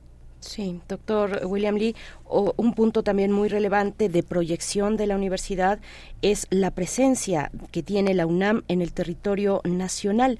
En su plan de trabajo, por ejemplo, usted enfatiza la descentralización, la importancia de descentralizar a nuestra universidad, de ampliar su oferta donde se necesite, bueno, por supuesto, eh, eh, observando el tema de recursos y presupuesto. Doctor, ¿qué nos puede comentar para ampliar este punto? La universidad está eh, muy descentralizada de varias maneras, ha tenido diferentes olas de descentralización a lo largo de las décadas, empezando con la creación de la, la CENEP en la zona metropolitana de la Ciudad de México, hoy Facultades de Estudios Superiores, con una descentralización muy importante en su sistema de investigación científica, donde hoy prácticamente la tercera parte del personal académico está fuera de la zona metropolitana de la Ciudad de México. Es menos eh, intensa en su sistema de humanidades, pero también, también está presente, claro. Eh, y después con una nueva eh, nuevo impulso a la descentralización en docencia en las escuelas nacionales de estudios superiores, empezando con la de León hace 12 años. Y ahora ya tenemos unidades en Juritilla, en Morelia y Mérida y en iniciativa para Oaxaca. Eh, entonces, esta actividad ha contribuido de manera muy importante al impacto y al quehacer de la universidad, a pesar de que en términos docentes de licenciatura la matrícula es todavía pequeña fuera de la Ciudad de México y de, de, las FES, em, pero sí le da la oportunidad a la universidad de impactar de manera local en problemas diferenciados a nivel nacional. México es un país muy grande, muy diverso, de distintas maneras, tecnológicamente, culturalmente, en biodiversidad, en recursos energéticos. Y esta descentralización le da la oportunidad a la universidad de, tener relevancia local, eh, además de la nacional. Entonces esto es muy importante. Eh, tenemos que seguir ampliando estos impactos, que se puede hacer sin necesariamente tener que ampliar de manera gigantesca la infraestructura física en ciertos casos. Los impactos se pueden ampliar también de otras maneras. Creo que es parte de la consolidación que hablaba hace un momento. Pero de cualquier modo tenemos que tomar acciones para fortalecer la descentralización administrativa y jurídica para la toma de decisiones y la ejecución de presupuestos eh, para facilitar el quehacer de la universidad. Este crecimiento que hemos tenido en los últimos años también significa de buena parte de las comunidades académicas, administrativas y estudiantiles que están fuera de la Ciudad de México eh, ya no necesariamente han tenido un paso en su trayectoria personal por ciudad universitaria. Y entonces, este aspecto comunitario también requiere de trabajo para seguir manejándonos, conduciéndonos y gobernándonos como una sola institución. Eh, entonces, ese es un cambio cualitativo que me parece que también vale la pena considerar en la coyuntura actual para ser más Hay una serie de decisiones que se pueden descentralizar en términos ejecutivos para evitar traslados de personas, pero hay otras que se tienen que descentralizar en los hechos de la toma de decisiones. Por ejemplo, eh, algunas cuestiones administrativas en relación a la construcción y mantenimiento de obra física de infraestructura, a la adquisición y puesta en marcha de equipos, al manejo de servicios estudiantiles y servicios académicos, eh, que creo que debemos revisar simplemente por la escala que tenemos hacer espacios, eh, adecuar espacios para la accesibilidad, revisar esquemas de transporte, todos esos temas que tienen que ver con la, con la, con la eficacia, con la articulación con las autoridades federales, con la búsqueda de ingresos extraordinarios y hacer la operación más, eh, más eficiente es parte de lo que eh, tenemos como la, la, UNAM en el interior del país. Todas esas, todas esas propuestas apuntan a distintas direcciones. ¿Cómo es la parte del mundo de la colaboración internacional que es tan importante para la investigación científica, doctor? Bueno, la universidad tiene relaciones eh, históricas muy largas a través de su personal con grupos, laboratorios, instituciones, universidades de investigación por todo el mundo. Buena parte del personal académico ha hecho alguna parte de sus estudios o alguna estancia o alguna colaboración fuera de México, en diferentes regiones, eh, ya sea en América Latina o en Norteamérica o en Europa eh, o en Asia principalmente, con eh, dependiendo de su disciplina y de su metodología. Y entonces las relaciones se mantienen vivas en buena medida a través de esas conexiones de carrera personal. Y digo esto porque en la coyuntura actual me parece muy importante que mantengamos un esfuerzo para la movilidad de nuestros estudiantes. Si estamos en esa situación hoy, es porque en generaciones anteriores se tuvo la oportunidad de tener esta movilidad y después reincorporación a la universidad en ciclos de tiempo bastante largos y eso nos ha dado una fuerza y un ímpetu muy grande. Pero esto no sucede automáticamente y si se interrumpe puede ser muy difícil de recuperar. Esto está ligado a las oportunidades de movilidad, a las oportunidades de becas y al desarrollo de proyectos con colaboraciones y socios internacionales. Entonces yo considero absolutamente indispensable que mantengamos este eje en todas las vertientes y en todas las disciplinas que van a tener su preferencia de colaboración histórica con alguna región o con algún país o con alguna institución, pero creo que es indispensable que lo mantengamos. A la par de eso hay presencia de la universidad en oficinas en distintos países eh, que empezaron de manera histórica especialmente en Estados Unidos, para cuestiones de difusión de la cultura y de la lengua y la enseñanza del español, em, y que se ha ampliado a otros países. Se puede complementar esta actividad orgánica de colaboración con apoyos y gestiones institucionales para la firma de convenios, conseguir recursos eh, y posicionamiento de la universidad en diferentes foros. Y ha sucedido en los últimos años. Creo que ahí hay que evaluar periódicamente cuáles son las oportunidades eh, de instalar en nuevos lugares alguna presencia de la universidad o de cerrar algunas que no está dando los resultados esperados. Pero se debe de complementar con esta actividad orgánica de, eh, de la academia y de la difusión de la cultura de manera sustantiva eh, constantemente. Eh, esto también implica que la universidad tiene que decir, y lo hace y lo debe seguir haciendo, sobre problemas no solo de México, sino globales tenemos una serie de retos que trascienden fronteras, que son de tipo demográfico, que tienen que ver con migraciones, con retos económicos, con el uso de energías, el aprovechamiento de recursos naturales, eh, el cambio climático, en diferentes aspectos, la alimentación, que requieren de soluciones que no solo necesitan herramientas que pueden estar desarrolladas en otros sitios, sino que se tienen que acoplar a condiciones en otros países y en otras regiones. Entonces no nos podemos desacoplar de la situación más allá de lo que es la UNAM o México para hacer nuestra actividad sustantiva tenemos que estar completamente insertos en ello y eso requiere un esfuerzo consciente para, para que suceda. Gracias, doctor. Eh, también, también es importante conocer su visión sobre aspectos como género, diversidad, pluralidad, respeto, no discriminación, inclusión. También son valores y desafíos importantes en cualquier contexto, pero sobre todo en nuestra universidad, cuando caemos en cuenta que usted lo, lo, dice en su plan de trabajo, el 80% de nuestro estudiantado proviene de hogares que perciben menos de cuatro salarios mínimos. Esto nos hace pensar en una población con necesidades sociales y con perfiles que requieren de una atención en estos rubros. ¿Qué nos quiere comentar, doctor? Sí, México es un país donde todavía hay una falta de acceso a oportunidades muy importante. Eh, sobre todo para las mujeres y las niñas, y eso no es, no es accidente entonces que esté relacionado con, con los niveles de violencia que tenemos en particular hacia las mujeres, es completamente inaceptable.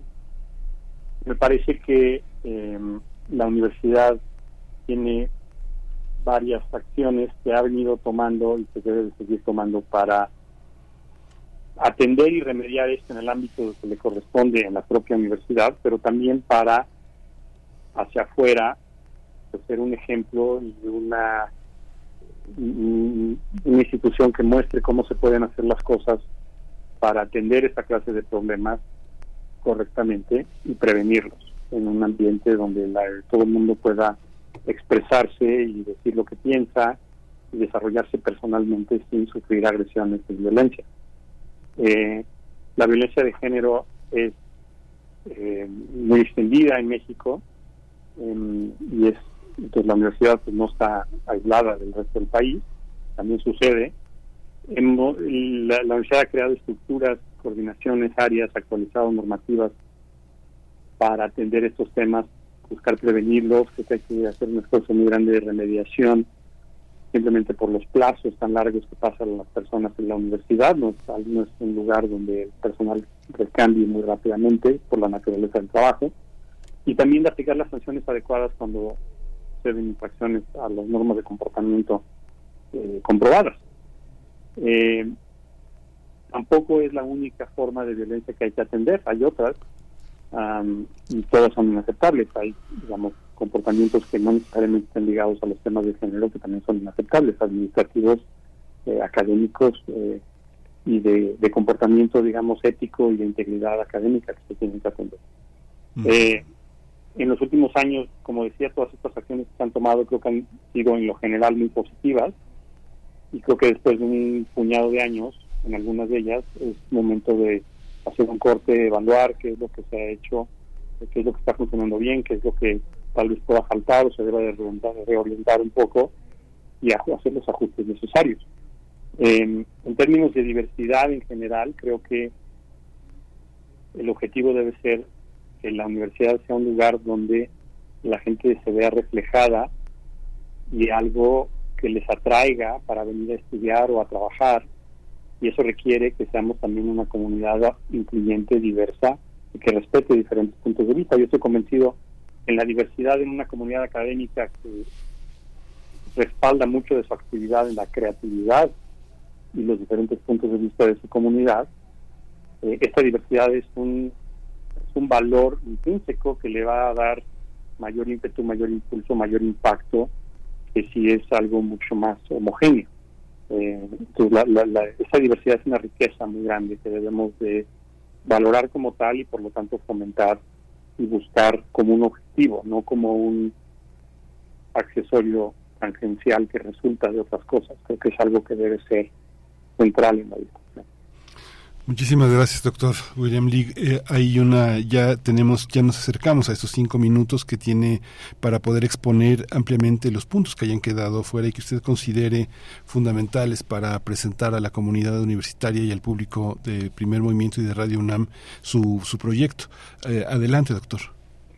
Bueno, yo creo que el, como decía al principio, en el contexto actual debemos de plantearnos que queremos esté haciendo la universidad en un plazo de mediano a largo, como lo que hace, los programas que ofrece, la investigación que realiza, la extensión de la cultura que lleva a cabo, puede tener mayor impacto, mayor incidencia para el país que vamos a ser dentro de 20 años. La pirámide demográfica de México está cambiando cualitativamente, el bono demográfico eh, va a pasar, ahorita el máximo de la población que tenemos está aproximadamente en los derechos de, personas que están cursando, en posibilidad de cursar, en edad de cursar una educación superior, y ya está haciéndose más angosta esta pirámide Entonces, la, la, la distribución de edades y por lo tanto de necesidades de empleo, de requerimientos de salud, de alimentación, de consumo de energía, de vivienda, va a ser muy distinta dentro de unos años que ahora y debemos de planear para eso. Eh, y lo que hagamos ahorita va a determinar en buena medida, lo que hagamos, las decisiones que tomemos en el corto plazo van a determinar en buena medida que también podemos ajustarnos a esas condiciones en el futuro. Y por lo tanto creo que es con esa visión y con ese plazo y con esa planeación que debemos aproximarnos a la toma de decisiones ahorita, que no vamos a ver en los próximos cuatro años y tal vez ni en los próximos ocho, pero que lo que sí vamos a ver es si se sentaron las bases correctas para esa toma de decisiones para esas consecuencias ahorita o no.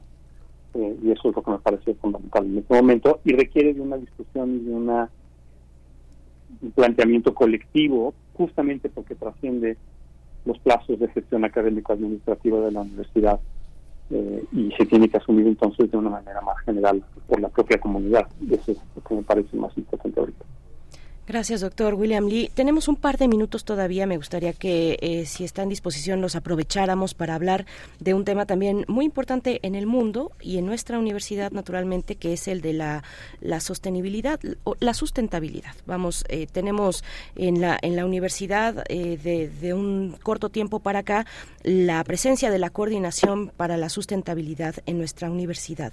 ¿Qué decir sobre este tema? De nuevo, importante, aparece también en los rankings de medición, lo pongo ahí como un dato eh, complementario que acompaña, pero está en los, en los rankings eh, internacionales el tema de la sustentabilidad en las eh, instancias, en las instituciones universitarias y de investigación. Bueno, yo, lo separaría en dos. Hay un, un tema de sustentabilidad muy amplio que está ligado a qué acciones, investigación y educación impartimos alrededor de la sostenibilidad y esto eh, en buena medida hemos tratado de articularlo alrededor de los objetivos del desarrollo sostenible. En la, aquí en la coordinación tenemos una serie de programas universitarios que hemos buscado enfocar alrededor de estos ejes, de los 17 ODS, eh, en términos generales de alimentación, suelos, cambio climático, salud eh, y monitoreo de datos de manera espacial. Eh, y, esto es una agenda mucho mucho más amplia que lo que trasciende simplemente a una disciplina o incluso al país. El plan es, el tema es global, ¿no? Alrededor de la Agenda 2030, de generar conocimiento y educación y soluciones. Eh, me parece que ahí y, tenemos mucho que decir y debemos decir en términos de lo que puede contribuir la universidad, la academia en general, para la toma de decisiones de política pública eh, hace una semana se presentó aquí en la coordinación un libro sobre el estado de los temas de cambio climático en México eh, y es realmente preocupante. Es un producto del programa de cambio climático del Instituto de Ciencias y Cambio Climático. Eh, y, bueno, como decía, es realmente preocupante la perspectiva y por lo tanto las acciones y el conocimiento que se tiene que desarrollar son, son primordiales. Eh, pues hay toda una serie de elementos ahí que tenemos que transmitir y buscar desarrollar e insistir en que se cuente con financiamiento y apoyo para ellos de diferentes sectores. Y el otro, el, otro es el que está un poco más ligado con la coordinación universitaria para la sustentabilidad, que es cómo nosotros mismos hacemos que la universidad, como una institución, como una entidad, como una serie de planteles, como una comunidad, sea sustentable y por lo tanto también de este ejemplo y pueda servir como laboratorio para desarrollar soluciones.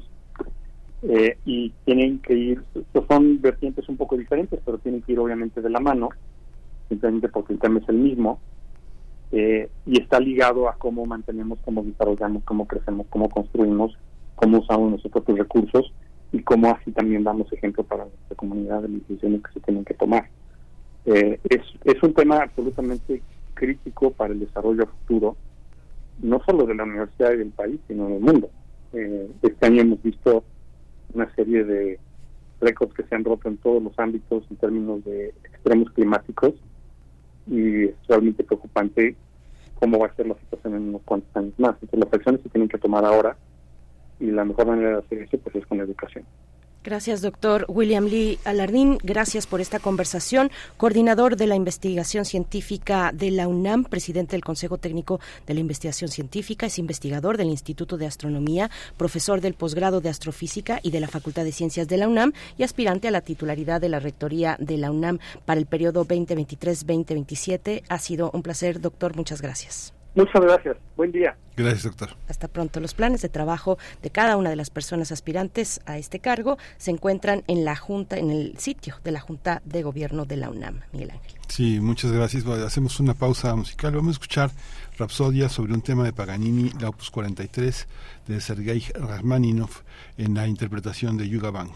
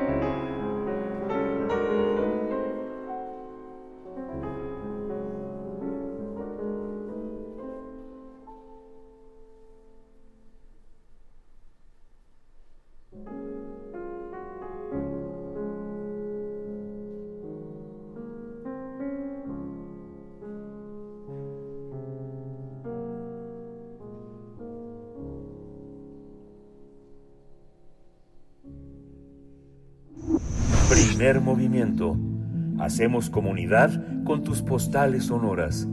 Envíalas a primermovimientounam.gmail.com Nota Internacional el político y empresario Daniel Novoa Asín de la Coalición Acción Democrática Nacional será el próximo presidente de Ecuador tras derrotar a Luisa González de Revolución Ciudadana. Novoa obtuvo el 52.1% de los votos en la segunda vuelta de las elecciones anticipadas, mientras el aspirante del partido del expresidente Rafael Correa sumó 47.9%. Con tan solo 35 años, Daniel Novoa es el presidente electo más joven de la historia de Ecuador, mientras que su esposa y madre de su segundo hijo, la modelo e influencer de 25 años, Lavinia Balbonesi, va a ser la primera dama. Cabe señalar que su mandato comenzará en diciembre de este año y concluirá en mayo de 2025, hasta completar el periodo presidencial de Guillermo Lazo, quien disolvió la Asamblea Nacional y convocó a elecciones anticipadas en medio de un juicio político por presunta corrupción. Daniel Novoa ganó reflectores gracias a su discurso liberal en el que promete reducir impuestos, fomentar la inversión extranjera, lo que según expertos lo sitúa en la centro derecha. Pues vamos a tener un análisis sobre la victoria de este perfil, de este personaje, este político, Daniel Novoa, en las elecciones presidenciales del Ecuador. Nos acompaña esta mañana la doctora Silvia Soriano. Ella es doctora en, doctora en estudios latinoamericanos, investigadora del CIALC de la UNAM y sus líneas de investigación son movimientos sociales y memoria. Doctora Silvia Soriano, gracias, eh, bienvenida a Primer Movimiento. Muy buenos días y gracias por aceptar esta charla.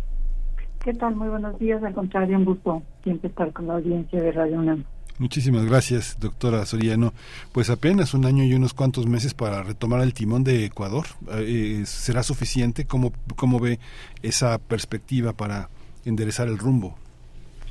Bueno, para empezar, no estoy segura que se vaya a enderezar el rumbo. Lo que sí es que Ecuador tiene lamentablemente esa tradición de presidentes que no concluyen su, su periodo presidencial y bueno, ahora Lazo es el que el que sigue. Esta elección efectivamente es solamente para para 18 meses, es lo que es lo que queda. Y, bueno, la, lo, lo, que sí es evidente es que efectivamente en, en Ecuador las cosas han cambiado muchísimo. Hay que recordar que, bueno, el liderazgo innegable de Rafael Correa, que él sí logró no solo concluir su periodo, sino reelegirse e incluso estar más tiempo de lo que normalmente debía haber estado, porque se quedó 10 años. Eh, él dejó a su sucesor, que entró por la izquierda y salió por la derecha, Lenín Moreno, y allí es que hay que empezar a ver el quiebre que se da muy drástico del país que había al país que hay y sobre todo vamos a verlo en el contexto de esta violencia que está siendo ya bastante bastante fuerte. Ecuador era uno de los países más seguros del continente y uno de las uno de los referentes que nos ilustra esta situación actual es, es la violencia en las cárceles, la crisis carcelaria que ha habido que es tan fuerte. Eh, Álvaro Novoa pues es un empresario. El anterior, Guillermo Lazo, era un banquero. Bueno, llama la atención que la población ecuatoriana se eh, entusiasme con este tipo de personajes que eh, son pues de los más ricos del país. Eh, Álvaro Novoa, su padre, es el, hombre más rico del país. Y pues que su visión de manejar o de conducir el país es pues sí, con una visión empresarial. Entonces, no creo yo que se vea una solución a los problemas que actualmente aquejan, Ecuador. Doctora eh, Soriano, ¿por qué cree que la sociedad ecuatoriana le dio esta oportunidad, este voto de confianza? Es un periodo reducido que viene, como nos ha comentado y sabemos, de elecciones, de un proceso de elecciones anticipadas, un proceso que terminará en, 2000, en 2025.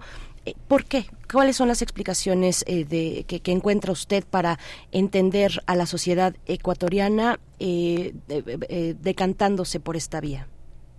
Bueno, yo creo que sí hay, hay varias razones que pueden ayudarnos a entender esta, esta realidad electoral. Por un lado, el desencanto que permea en la sociedad. La gente está un poco cansada de estas promesas incumplidas, de estas propuestas de que las cosas van a, a mejorar. Por otro lado, me parece que hay un desgaste ve el, lo que sería la alternativa a, la derecha, la alternativa a la derecha que podría ser el, el progresismo de la gente de Rafael Correa, y que ya llegó a un tope, o sea, no es ya una alternativa. en la primera vuelta la gente de Rafael Correa en este proceso, en el anterior, no supera el tercio de la votación. Entonces la gente ya no tiene mucho entusiasmo por esta alternativa. Por otro lado, es muy fuerte el movimiento social, eh, sobre todo particularmente la población indígena organizada en la CONAIE, en la Confederación de Nacionalidades Indígenas del Ecuador, que precisamente por ser una organización tan combativa, tan poderosa, tan contestataria, ha sido golpeada por todos los presidentes en turno, eso hay que decirlo como es, la derecha, la izquierda, el progresismo, todo el mundo ha sabido que es un enemigo fuerte y que entonces hay que debilitarlo, eso también lo ha debilitado, tiene una participación electoral que en esta última contienda no presentó candidato, pero que en la anterior no le había ido mal. Entonces hay como un desencanto. En Ecuador, como en otros países de Sudamérica, el voto es obligatorio, entonces la gente acude, acude en general a las urnas. Eh, los que votaron por ninguno, o sea, que votaron por voto nulo, fueron el 8% más o menos de los electores. Entonces, en esta ocasión, la CONAIE llamó a no votar por la derecha, dijo voten como quieran, pero no voten por la derecha. ¿Qué puede pasar? ¿Qué puede pasar por la mente de muchos de los electores?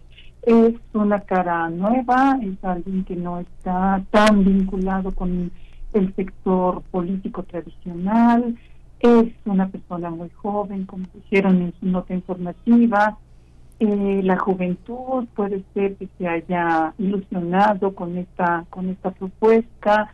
Entonces eh, son como varias razones que que pueden conducir a esto. Eh, no deja de sorprender eso también hay que mencionarlo que ha sido precisamente la derecha en el poder la que ha dañado tanto con todas estas políticas dictadas directamente por el Fondo Monetario Internacional en donde eh, los gobiernos se someten completamente, estas políticas de austeridad hacia la mayoría de la población. Entonces, eh, hay quien piensa que por ser un empresario eh, tan rico no va a tener la necesidad de robar y que puede ser esa una razón por la que se le da el voto a, a, gente como Novoa, ¿no? La vecindad eh, de Ecuador con Colombia, la cercanía con Venezuela, con todo ese entorno que eh, con el mundo andino, ¿cómo lo cómo coloca esta esta perspectiva que pues a todas luces no es la, la, la, mejor, la más positiva, pero haya eh, en esta posibilidad de rearmar el país la, la parte internacional es importante en este con este tipo de gobernantes?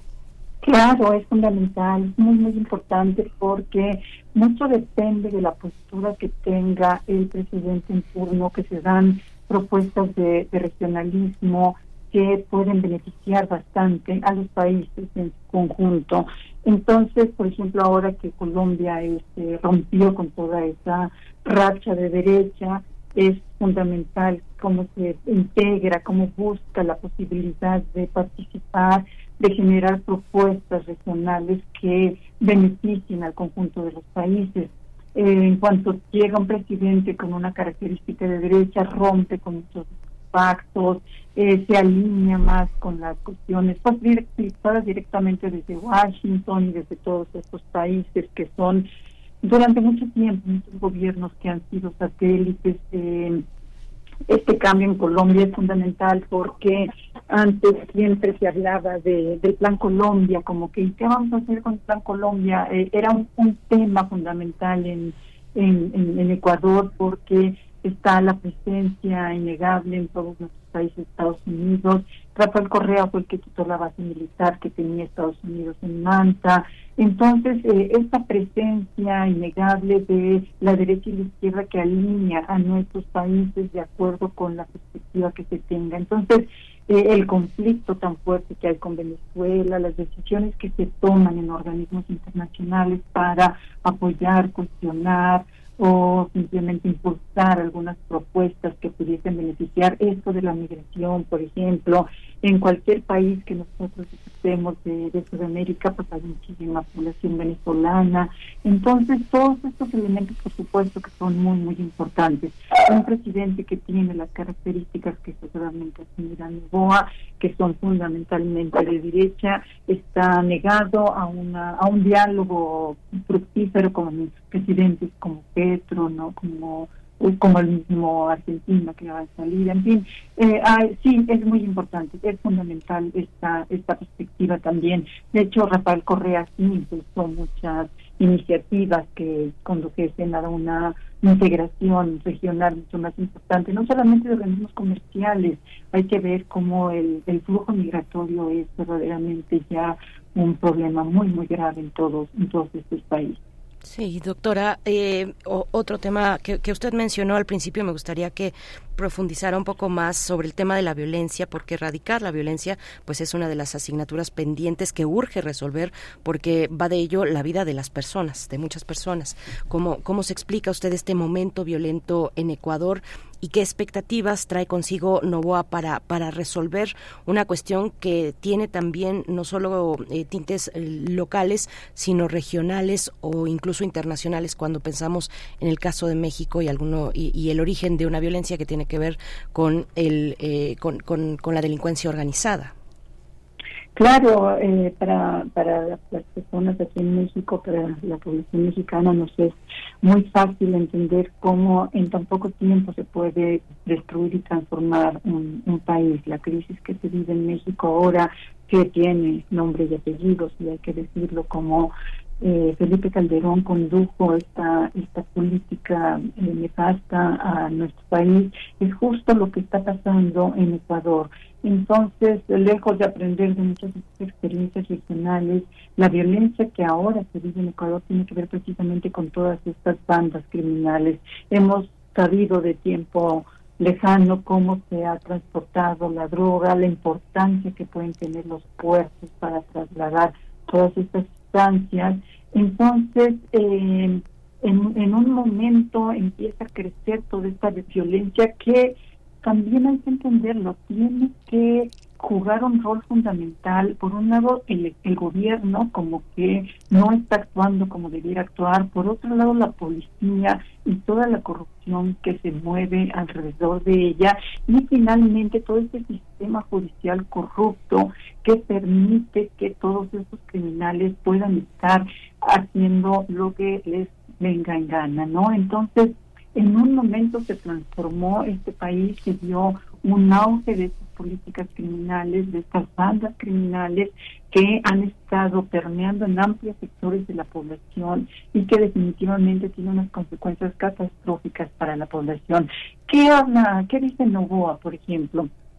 va a plantear lo que muchos creen que con esto la solución señala la mano dura, a la delincuencia, pero me parece que el problema sí es mucho más de fondo, no es esa guerra que declaró Calderón y que y cuyas consecuencias mm, seguimos viviendo y eh, este este desproporción de sujetos armados, o sea, no es solamente el ejército, la policía, sino que son bandas perfectamente armadas que pueden enfrentar cualquier eh, cualquier enemigo interno y que ha generado una situación terrible. Esta este control que las bandas tienen en, las cárceles y que también se ha reflejado en estas masacres eh, terribles no entonces es, es verdaderamente muy lamentable cómo en tan pocos años se puede destruir literalmente ese tejido que existe en los países y eh, dar paso a esta situación inestable, violenta,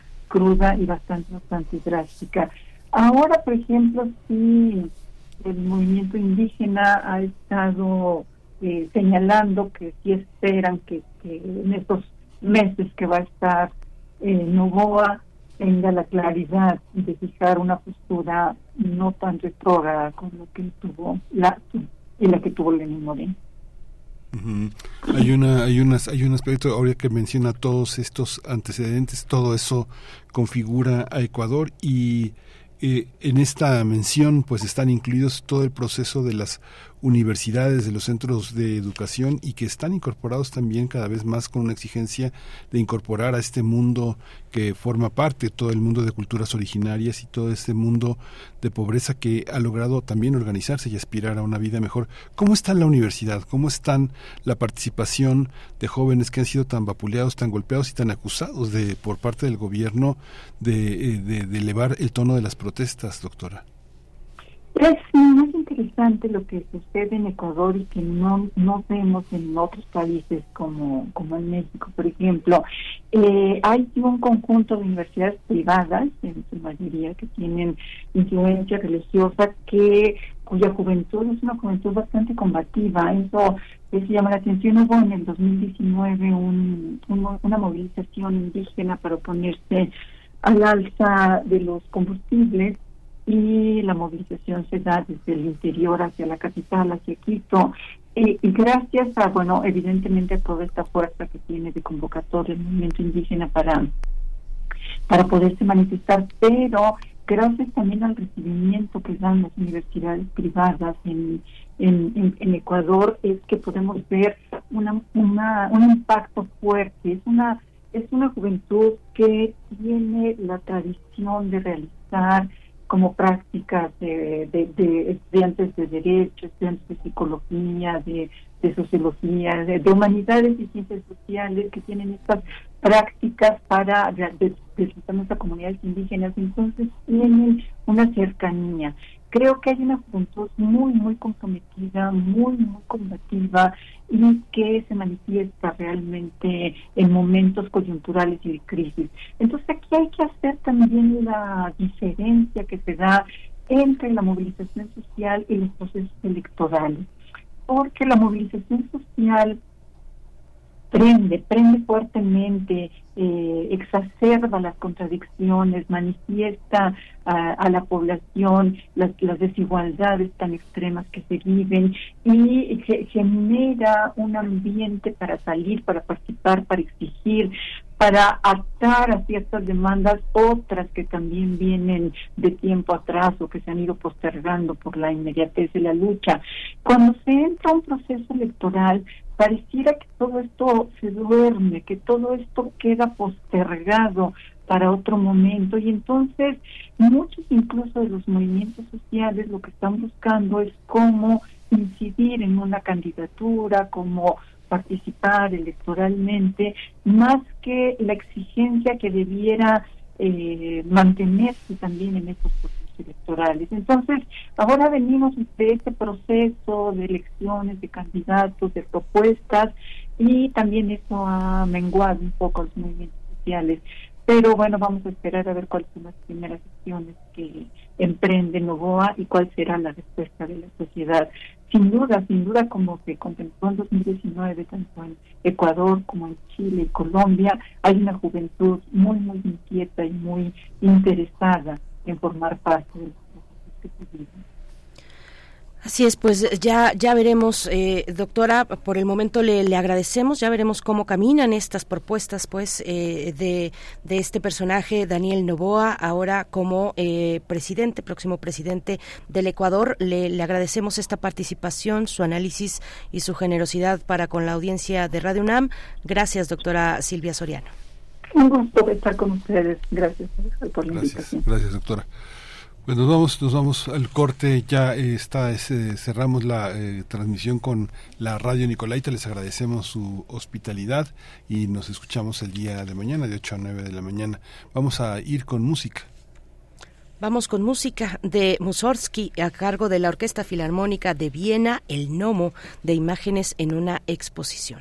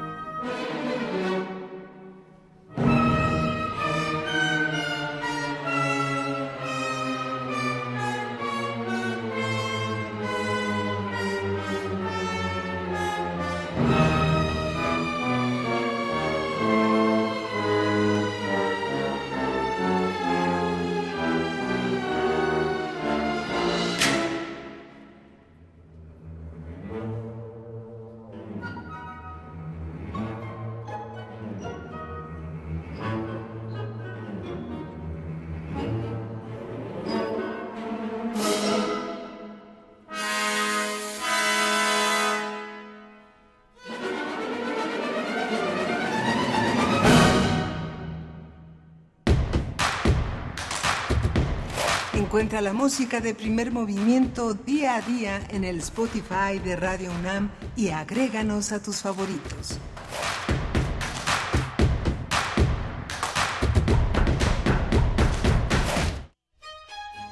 Ítalo Calvino, el autor de la imaginación, 2023, 100 años de su nacimiento. Sobre su trilogía Nuestros antepasados, he querido hacer una trilogía de experiencias sobre cómo realizarse en cuanto seres humanos. En El Caballero Inexistente, la conquista del ser. En El Visconde de Mediado, la aspiración a sentirse completo por encima de las mutilaciones impuestas por la sociedad. En el varón rampante, un camino hacia la plenitud no individualista alcanzable a través de la fidelidad a una autodeterminación individual. Tres grados de acercamiento a la libertad. Y al mismo tiempo, tres historias abiertas. He nacido en América. Entrevistas 1951-1985. Ediciones Ciruela 2023. Ítalo Calvino 96.1 FM. Radio UNAM, Experiencia Sonora. Este es el sitio donde se intersecta toda la música. Toda. Intersecciones. Encuentros de la fusión musical. Todos los viernes a las 21 horas por el 96.1 de FM.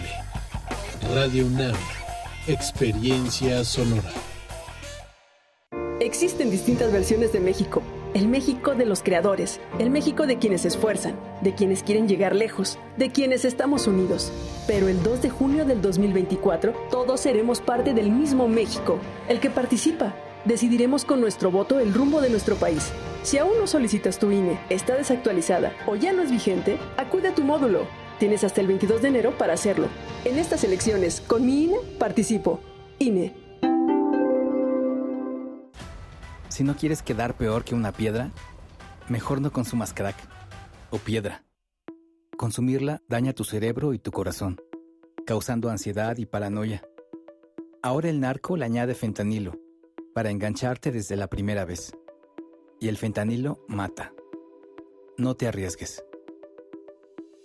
Si necesitas ayuda, llama a la línea de la vida, 800-911-2000. Secretaría de Gobernación, Gobierno de México. Creemos en un mundo donde se escucha toda la música, toda la música, Donde el conocimiento esté abierto al mundo. Donde se ame de todas las formas. Ese mundo es posible y vamos a pelear por él. Resistencia modulada. De lunes a viernes, de las 20 a las 23 horas, por el 96.1 de FM, Radio UNAM. Experiencia sonora. Hola, Juan. Hola, Oscar. ¿Ya te has dado cuenta que llevamos mucho tiempo juntándonos en esta transmisión? Y ahora nos juntamos para hacer este promocional de nuestro propio programa. Sí, hombre, por, en esta ocasión no es así un encuentro casual. Las Esquinas del Azar, todos los martes a las 10 a.m. y retransmisión los sábados a las 4 p.m. por el 96.1 de FM. Radio UNAM, Experiencia Sonora.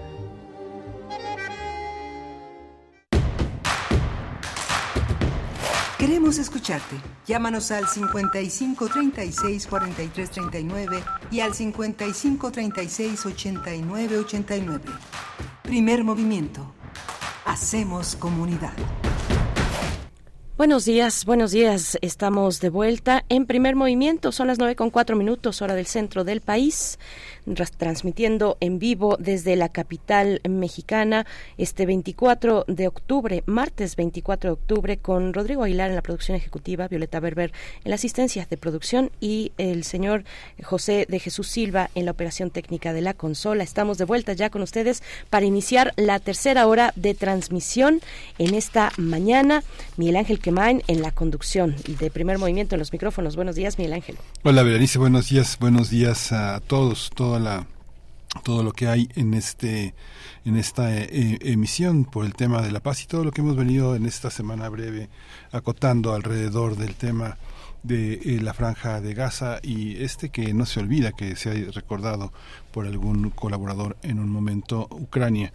Eh, la ayuda humanitaria que en la estrategia de paz que tocamos esta mañana con Pablo Romo y el y la presencia de una de una centro derecha en Ecuador. Hoy hoy hoy un día como hoy hace en 1945 se celebró la carta entró en vigor la carta de las Naciones Unidas para entrar en acción y poner de alguna manera la paz pero diez años después los soviéticos aplastaron a Hungría no a Hungría que recuperó su libertad de alguna manera después de 40 años de dictadura eh, en 1989 ya casi 30 años de, de, que sucedió eso y que se recuerda con vehemencia ese octubre en el que eh, sonaron las eh, alertas para detener a los jóvenes, a los trabajadores y que 40 años después también sonaron un 22 de octubre para, para frenar el impulso el impulso de esta invasión eh, soviética y que llegara este impulso de la perestroika.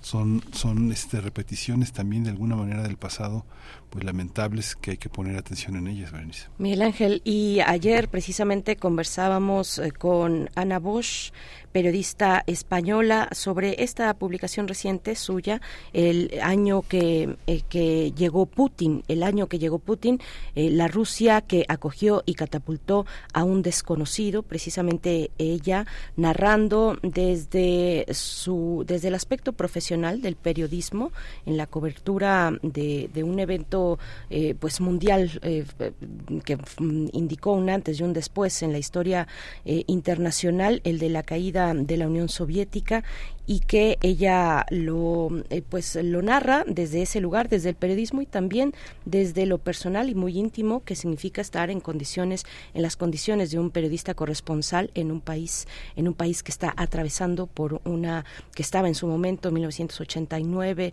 1990 91 pues atravesando por este periodo de, profunda transición eh, con toda la complejidad que ello implicó y, e implica todavía incluso el, el, proceso, aquel momento de perestroika y glasnost. Y bueno, pues eh, una recomendación que hicimos el día de ayer para, para todos ustedes. Eh, estamos eh, pendientes también de sus comentarios respecto a el conflicto en Medio Oriente. Nos dice Xochitl Larillano, buenos días, queridos Berenice y Miguel Ángel, y a todo el equipo de lujo 6 AM para mí, eso nos lo dijo ya hace un rato, y no dejo de pensar en el horror de los palestinos indefensos en sus pueblos, aldeas y ciudades ante esta catástrofe. Paz, nos dice Xochitl.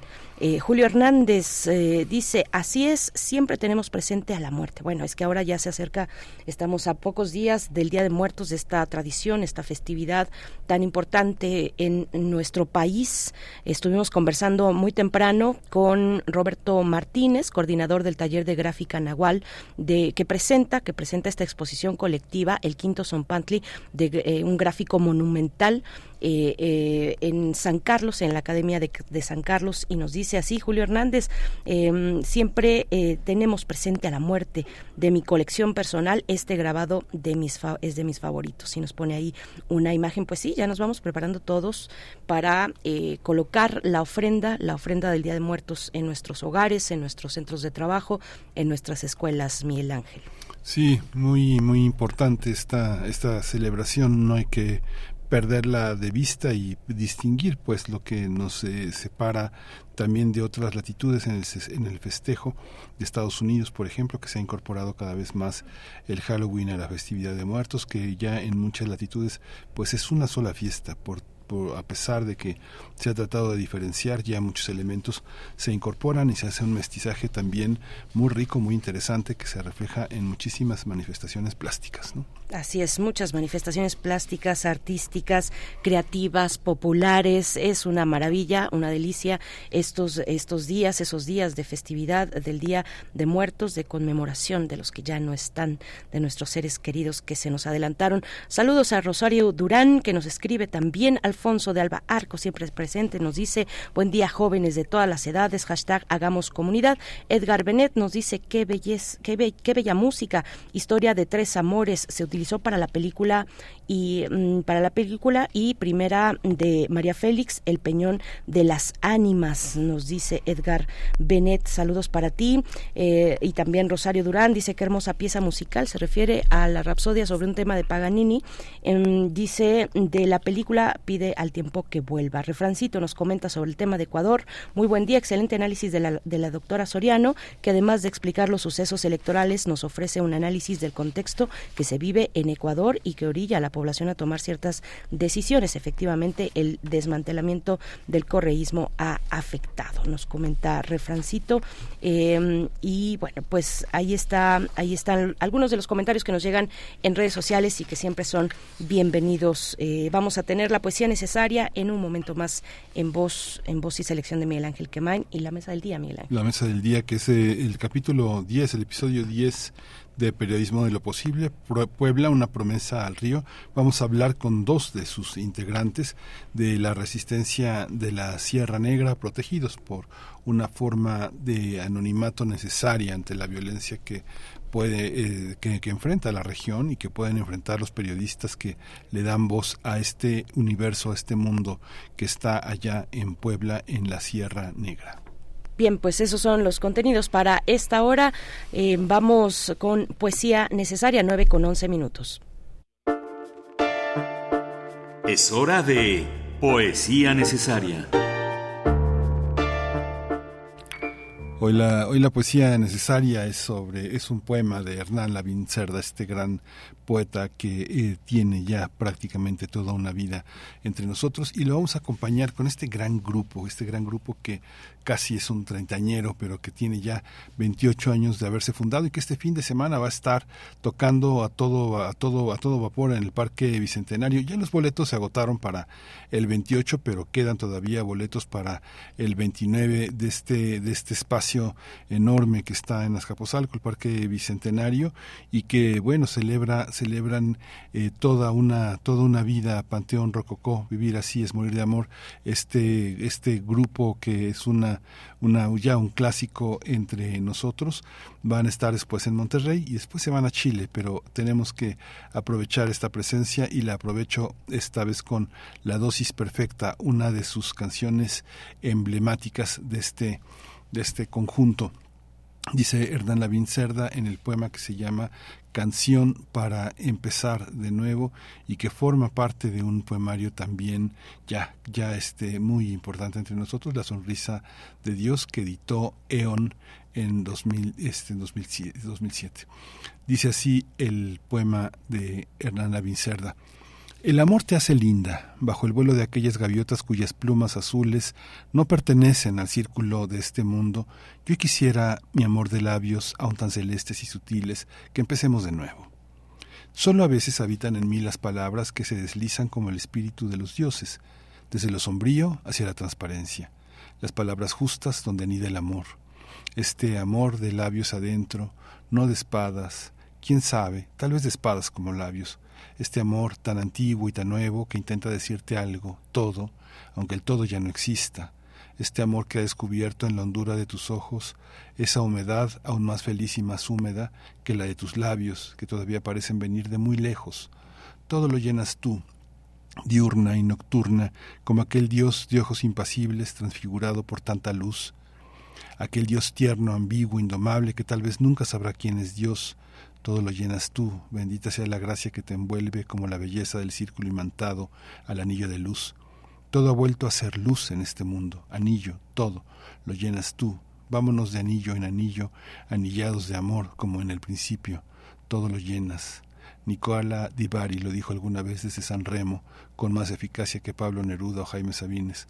El amor te hace linda, aún más linda que nunca jamás bajo el desliz embrujante de aquellas gaviotas cuyas plumas azules pertenecieron y ya no pertenecen al círculo de este mundo, aunque quisiera, mi amor de labios tan húmedos y sublimes, que graciosamente empecemos de nuevo.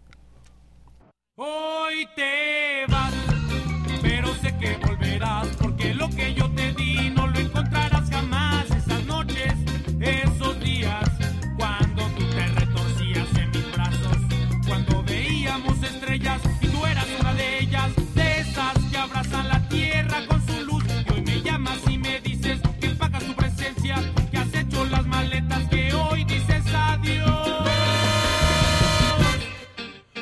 después de romper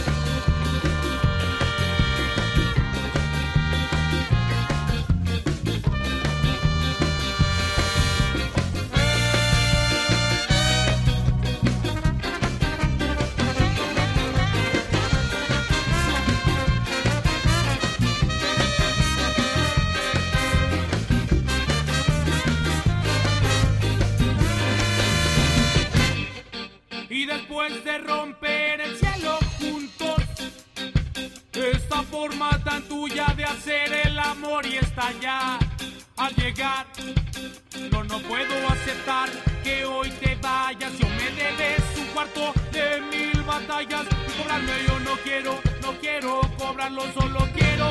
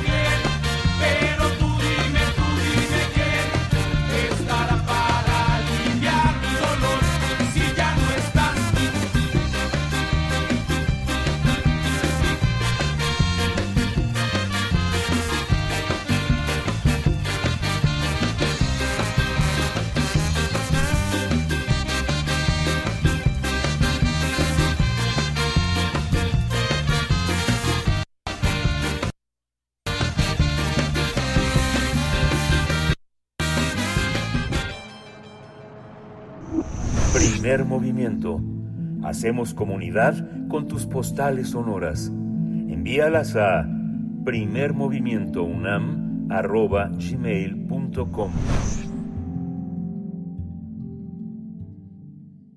Puebla, una promesa al río es el episodio 10 del podcast Periodismo de lo Posible, que narra el, el- el amor de comunidades en la Sierra Negra de Puebla por el río, para defenderlo frente a proyectos hidroeléctricos. Los habitantes de esas comunidades tuvieron que enfrentarse con un grupo minero que amenazaba con impulsar la construcción de estos proyectos que favorecen la tala de grandes extensiones de bosque, la privatización del agua y el despojo de tierra con el objetivo de abastecer de energía los hornos de una minera.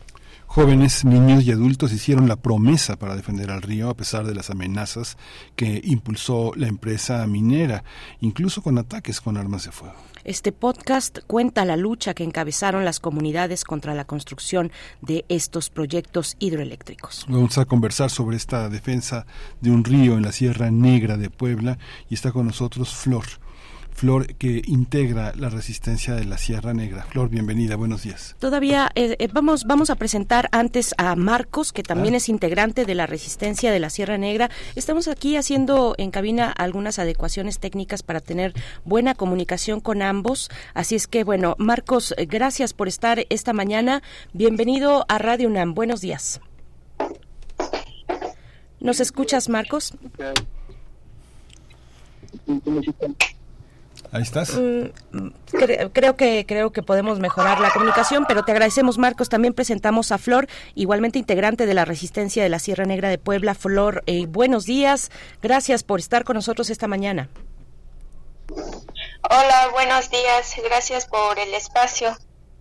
Buenos días, Flor. Buenos días, Marco. eh, bienvenido. Marcos, ¿nos escuchas? Sí, sí, los escucho bien. Sí, si puedes hablar un poquito más fuerte, Marco, porque estamos haciendo un poco unos malabares de colocando un teléfono en el micrófono y este es importante, es importante tener el volumen. Muchas gracias. Que también participe el gallo, que es un protagonista central Sí. para amanecer de buenas y para amanecer contento en ese en ese paraje de la sierra. Muchas gracias a ambos por estar con nosotros esta mañana. Eh, Marcos, Flor, cuéntenos, cuéntenos cuál es la historia de lucha de estas comunidades que ustedes retratan reportan para este episodio número 10 de Periodismo de lo Posible, un episodio que han titulado Puebla, una promesa al río. Flor, ¿nos puedes comentar eh, parte de esta historia, lo que quieras destacar y compartir con la audiencia, por favor? Eh, sí, bueno, es una es una podcast que realizamos eh, desde pues el Centro de Estudios para el Desarrollo Rural en el CESDER de la Sierra Norte de Puebla.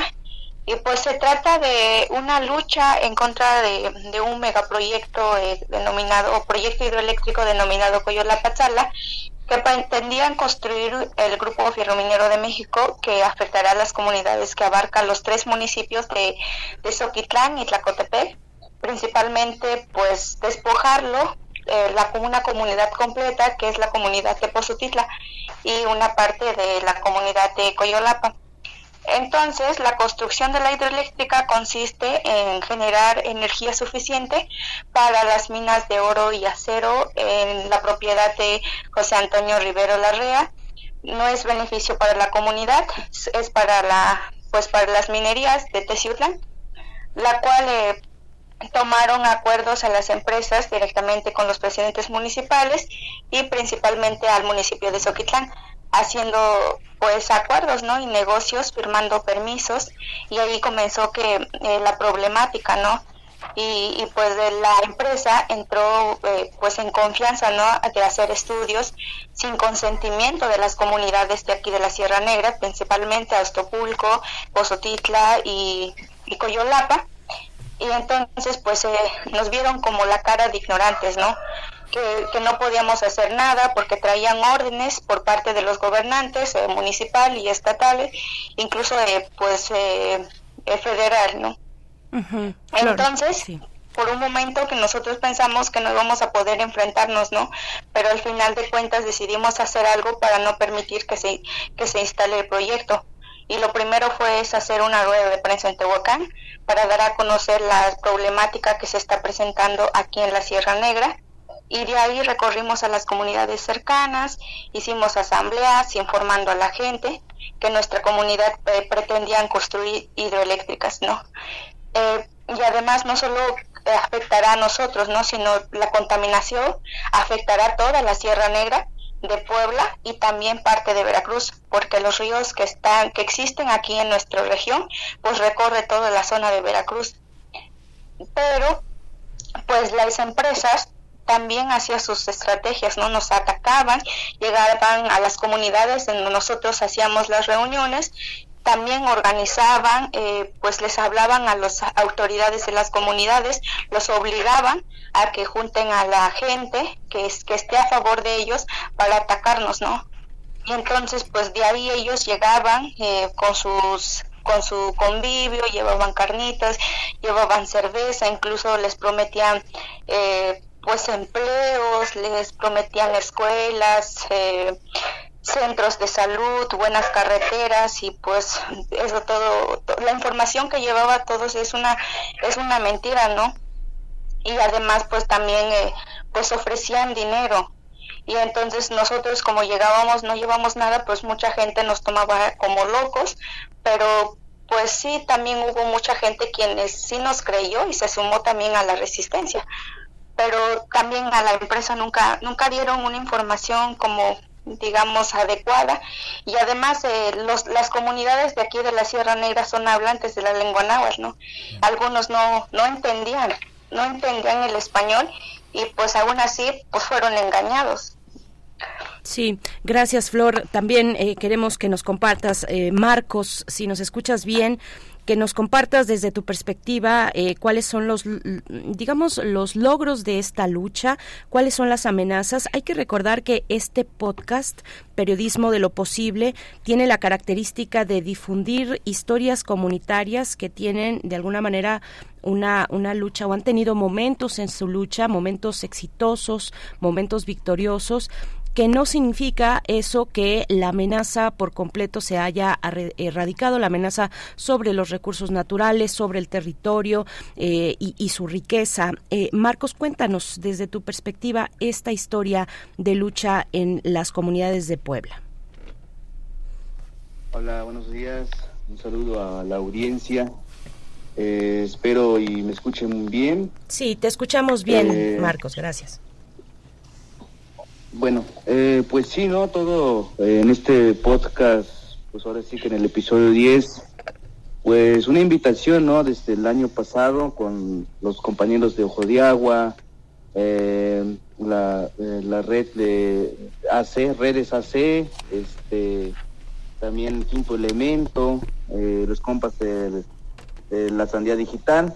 Y pues bueno, la invitación llega, entramos, una historia que comienza pues desde el 2016, ¿no? Este lucha y resistencia en la Sierra Negra. Y pues bueno, resumido en 30 minutos, eh, 35 minutos por ahí resumido el podcast.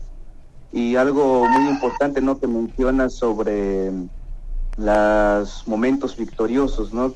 Créeme que sí hubo momentos muy importantes, eh, foros que se realizaron en la región, en dos municipios, que es Tlacotepec de Porfirio Díaz y San Pablo Soquitlán, se, re- se realizaron foros y pues sí, mucha gente se sumó porque, pues bueno, gracias a los compañeros de, de Pozotitla, Coyolapa, eh, que anduvieron pues en comunidades este, dando información de lo que va a suceder y pues bueno, mucha gente se suma, ¿no? Y en este caso, dentro del podcast también nos habla una parte sobre un logro de una radio comunitaria en la región, dos radios en la comunitarias en la región, los compañeros de la radio Tlacuache o hoy es Radio Aztepec y nosotros que es la radio Tlayoli, Voces del Maíz acá en la comunidad de la Cumbre, que fueron dos este, radios muy importantes para poder este, informar sobre lo que está sucediendo en la región. Y eso pues resalta mucho, eh, aunque sí hubo pues ataques también, ¿no? Esta parte de lo que decía la compañera Flor, ¿no? Por parte de la empresa, eh, por parte de los presidentes que se habían vendido con la empresa, entonces sí hubo ataques en contra de las radios, nosotros fuimos desmantelados, un compañero fue baleado, eh, vaya, entonces hay muchos, hay muchas este, cosas dentro del podcast que, que, que podemos escucharla y poderlo como pues bueno, uno que ya lo vivimos, pues lo sabemos, ¿no? Pero los que no, pues pueden imaginarse de todo lo que sucedió y tal como lo contamos en el podcast. Y pues bueno, hasta una desgracia, ¿no? Que también nos pasó sobre un compañero que fue pues desaparecido en esta lucha de resistencia en su comunidad, que pues cambió todo, pues digamos, organizó su pueblo, eh, se enfrentó con gente eh, caciques, con líderes políticos, entonces esta parte pues ahora sí que fue muy fuerte para nosotros, pero con base, iba pasando el tiempo, pues fue, fue construyendo como más organizativo, en este caso se fue formando una cooperativa, eh, una cooperativa de café, y pues bueno, es parte de, de la resistencia, ¿no? Es parte de todo, y con este esfuerzo que se está haciendo es para poder seguir organizando las comunidades, aunque realmente es muy difícil ahorita, eh, eh, porque también hay este, inseguridad, eh, los pueblos siguen divididos, eh, los partidos políticos, todo este tipo de cosas, pues sí nos siguen este, como que amedrantando, nos siguen como dividiendo como comunidad. Y pues bueno, es eso, ¿no? Dentro del podcast podemos escuchar muchas cosas sobre este tema y este pues bueno ojalá y lo hayan escuchado o apenas se va em, van a escuchar van a escuchar buenas cosas Sí, este, este universo que empezaron a organizar, Flor, ¿cómo, cómo empezaron a, descubrir que el podcast iba a estar estructurado como terminaron haciéndolo? ¿Cómo reunieron las fuentes, los testimonios? ¿Cómo, se- cómo a partir de lo radiofónico lograron construir toda esa visión, todo ese paisaje sonoro que significa el podcast que entregaron? Bueno, eh, pues en sí, eh, la, el grupo de la licenciatura, bueno, de, de- de la especialidad de comunicación comunitaria allí en el CESDER, pues tuvimos la oportunidad de bajar aquí en, en el pueblo de la comunidad de Pozotitla a entrevistar a los pues a los compañeros quienes participaron y quienes siguen participando en la resistencia y pues de pues pudimos entrevistar, eh, hablar con ellos, incluso pues yo y Marco somos también los que pues parte de esa de esa resistencia y, y también eh, pudimos buscar en los medios de los medios de pues en YouTube, en Facebook, eh, más como videos que quedaron como grabados en los momentos que, que bueno que subieron, ¿no? Y también los paisajes sonoros pues salieron de, de aquí de la comunidad, ¿no? Por ejemplo, el sonido del río, el de los pájaros, son, son de la comunidad. La, continui- la continuidad de un proyecto como este, Marcos, ¿cómo, cómo la observan? ¿La comunidad sostiene a sus propios periodistas? ¿Es, es- eso, es, ¿Eso es posible pensando en toda la amplitud que hay en, en Puebla y la dificultad para que progresen proyectos independientes? ¿Lo suyo es independiente y comunitario? Eh, así es, este es independiente comunitario, eh, pues en eso estamos como, pues bueno, el CESDER preparándonos un poco más de cómo poder este, seguir, eh, pues bueno, formando, ¿no? Formando políticamente, estratégicamente. Sabemos que es difícil, sí es difícil la situación por la zona, eh, pues créeme que en la actualidad muchos periodistas, muchos comunicadores son perseguidos o son amenazados e incluso son pues asesinados, desaparecidos. Entonces es algo, una tarea muy, muy fuerte, muy difícil, pero es muy importante, ¿no? Porque hay comunidades que pues siguen resistiendo, hay comunidades que pues nuestros eh, abuelos, nuestros padres pues siguen pensando una forma diferente de organizarse en las comunidades. Entonces yo siento que pues sí se puede lograr, aunque pues sabemos las dificultades, cómo está la situación, pero pues en eso estamos, ¿no? Preparándonos un poco más, este, pues en la escuela, pues yo me falta ya poco para, pues ahora sí que salir del, del, del CESDER y pues vamos en este camino de, pues de seguir este, dando información, de poder seguir haciendo eh, eh, podcast, de poder seguir documentando de las comunidades, cómo es que se organizan y pues bueno, es una tarea muy difícil y mucho tiempo. Claro, les, les voy a hacer una pregunta que puede eh, parecer, bueno, de hecho es muy simple, pero que esconde, me parece, detrás una, una relevancia importante eh, para, para ambos, eh, Marcos y Flor. ¿Por- ¿Por qué, por qué es importante que las comunidades, que las comunidades que, comunidades que además están en un proceso de defensa de su territorio, cuenten con periodistas locales. Cuando hablamos, por ejemplo, de comunidades eh, que conservan sus, sus tradiciones lingüísticas, su, su lengua eh, y otras y otras tradiciones en general que han defendido. ¿Por qué es importante tener esos medios que sean locales, comunitarios, que tengan entendimiento de, eh, pues, de las reglas internas, de la autogestión de las distintas comunidades? Es una cuestión que les, que les me interesa que ambos nos compartan su, su, su reflexión al respecto. Eh, Flor, empezaríamos contigo. Eh, sí, bueno, para mí digamos que sí es muy importante, ya que eh, pues estamos muy alejados de las ciudades, ¿no? Y los medios de comunicación solo existe pues aquí en las ciudades y el único medio de comunicación, pues es la radio, ¿no? Que menciona el compañero Marcos. Y es ahí donde podemos nosotros seguir preservando nuestra, nuestra cultura, nuestras tradiciones, pero también como, como es un medio de información para aquellos que no pueden eh, acceder a las redes sociales, ¿no? Porque ya que mucha gente, pues eh, su único medio es la, es la radio. Y, y pues es importante, ¿no? Porque es el único quien puede informar. Claro. Eh, eh, Marcos, claro. No, sí, adelante, Flor. Disculpe, te, te interrumpí porque te cortaste un poquito. Adelante. Ah, Ajá, sí, le, como le comentaba, pues, eh, y también como para, para irnos a nosotros a la ciudad, ya que la es, es un es un camino muy largo, pero también como, como somos indígenas, hablante- hablantes de una lengua eh, indígena que es náhuatl, pues somos excluidos y discriminados. Entonces, es eso lo que queremos hacer de, de autogestión, ¿no? De hacer nuestros propios medios donde nadie nos discrimine y poder tener el derecho de alzar la voz como nosotros queremos, que sea hablando en náhuatl o en español o otros otras lenguas que se permite hablar, ¿no? En nuestros propios medios. Claro, gracias Flor. Marcos, ¿qué, qué nos puedes compartir al respecto? Y, y tal vez sea oportuno también que pongas como ejemplo la radio en la que ustedes se encuentran, que es Radio Tlayoli Voces del Maíz, eh, una radio comunitaria pues que tiene, que desarrolla esta labor. Cuéntanos un poco de la historia de esa radio y de la importancia de los medios locales eh, para, para conocer la realidad de, de las propias comunidades.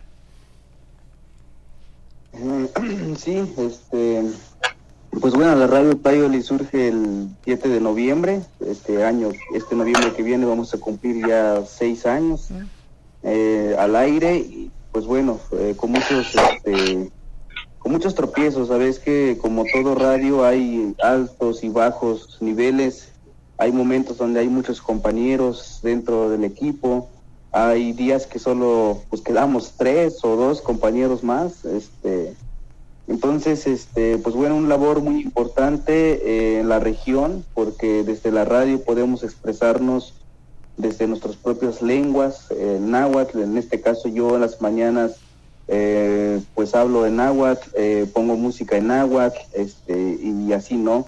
Y ya después tengo una programación de música, pues bueno, algo revolucionario, ¿no? Como a veces nos, nos picamos así, empezamos a poner música así de, pues para los pueblos, de conciencia, etcétera, ¿no? Hay momentos que ponemos este, algunas podcasts de, de, este, información, pero todo va ba- basado sobre eh, la defensa del territorio, sobre la defensa de la madre tierra, sobre los derechos de los pueblos indígenas, los derechos eh, de humanos y, y bueno, eh, todo un este una forma de poder pasar este todos los derechos que, tenemos como ciudadanos, como pueblos indígenas y así, ¿no?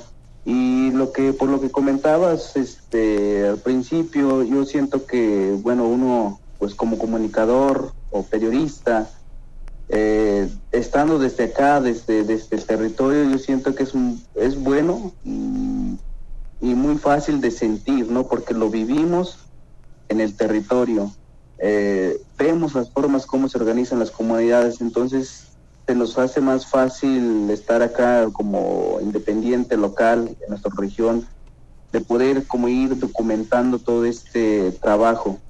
Pero hay algo importante que hemos aprendido también en el CESDER como periodista, comunicador, como, como debe ser, es, pues bueno, antes de poder este, documentar, antes de poder entrevistar, pues siempre tenemos que llegar de una forma amabilidad, eh, siempre pedir permiso, ¿no? Con los ciudadanos o con el pueblo para poder documentar, porque hay comunidades, pues no, pues, porque estás documentando, porque estás grabando, vas a hacer negocio, etcétera. Entonces yo creo que es muy importante esta parte, ¿no? Como, como comunicadores, antes de realizar un acto de, de- grabación, siempre un permiso y decir el por qué. Eh, aunque muchos, pues bueno, los que estamos en la resistencia, pues ya saben, pues a qué se va, ¿no? Pero a los que no, pues sí, es muy importante como pedir esa parte del permiso. pues bueno, es eso, ¿no? De, de la importancia que tiene, pues es eso, ¿no? De decir, pues que los pueblos se siguen organizando, cómo es que su cultura, su lengua, eh, sus tradiciones, ¿por qué no?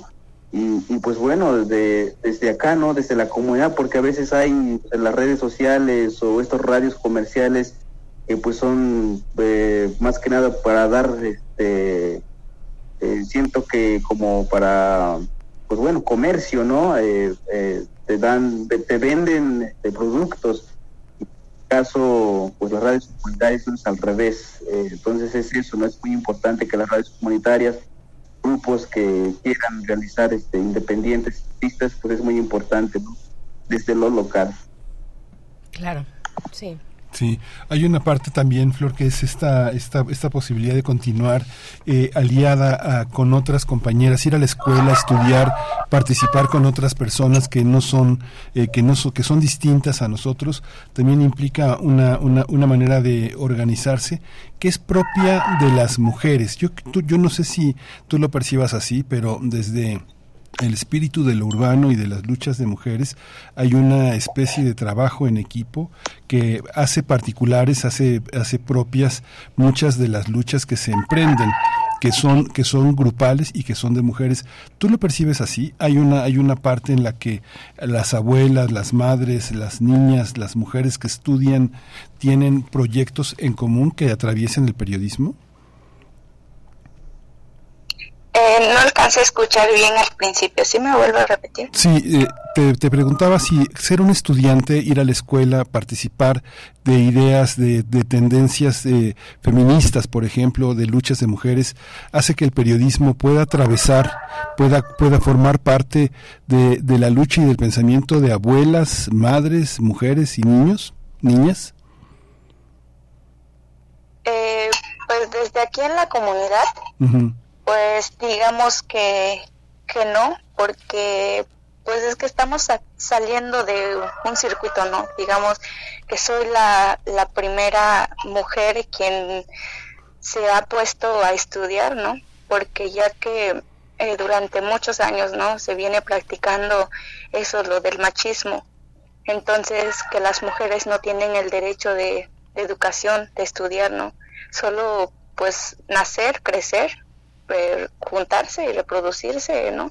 Y entonces, pues, digamos que me está costando un poco porque, pues, además de, de, recibir muchas críticas, pero también como de, de que te anima ¿no? a ser parte de esa resistencia para dar ejemplo a otras mujeres, a otras niñas que se inspiren ¿no? a hacer, hacer eh, algo en la comunidad o gestionar pues algo al- a- pues con respecto a la comunidad, como comentaba Marcos, ¿no?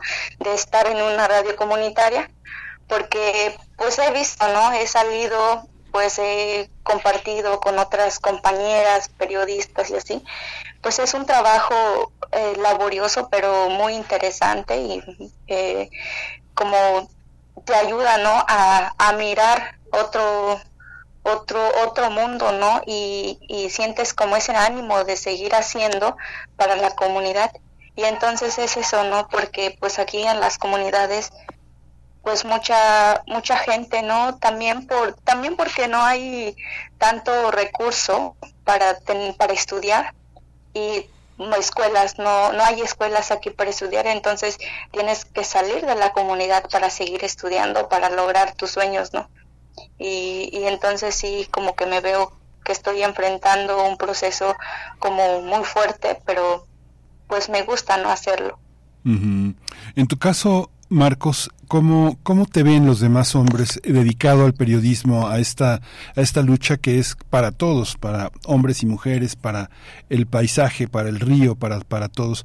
¿Cómo, ¿Cómo te observan otros hombres que no se han acercado nunca a esta forma de participación y de lucha? Eh, pues bueno, en mi caso, pues hay muchos compañeros que, pues bueno, están como que emocionados, ¿no? Dicen, ¿a poco sí estás estudiando? ¿A poco sí, este, a poco sí sigues estudiando, ¿no? Los compañeros que estamos dentro del movimiento. Y pues bueno, desde que iniciamos a hacer radio, desde que empezamos a colaborar en la radio, pues ya estamos como que pues bueno, parte de un medio eh, de información.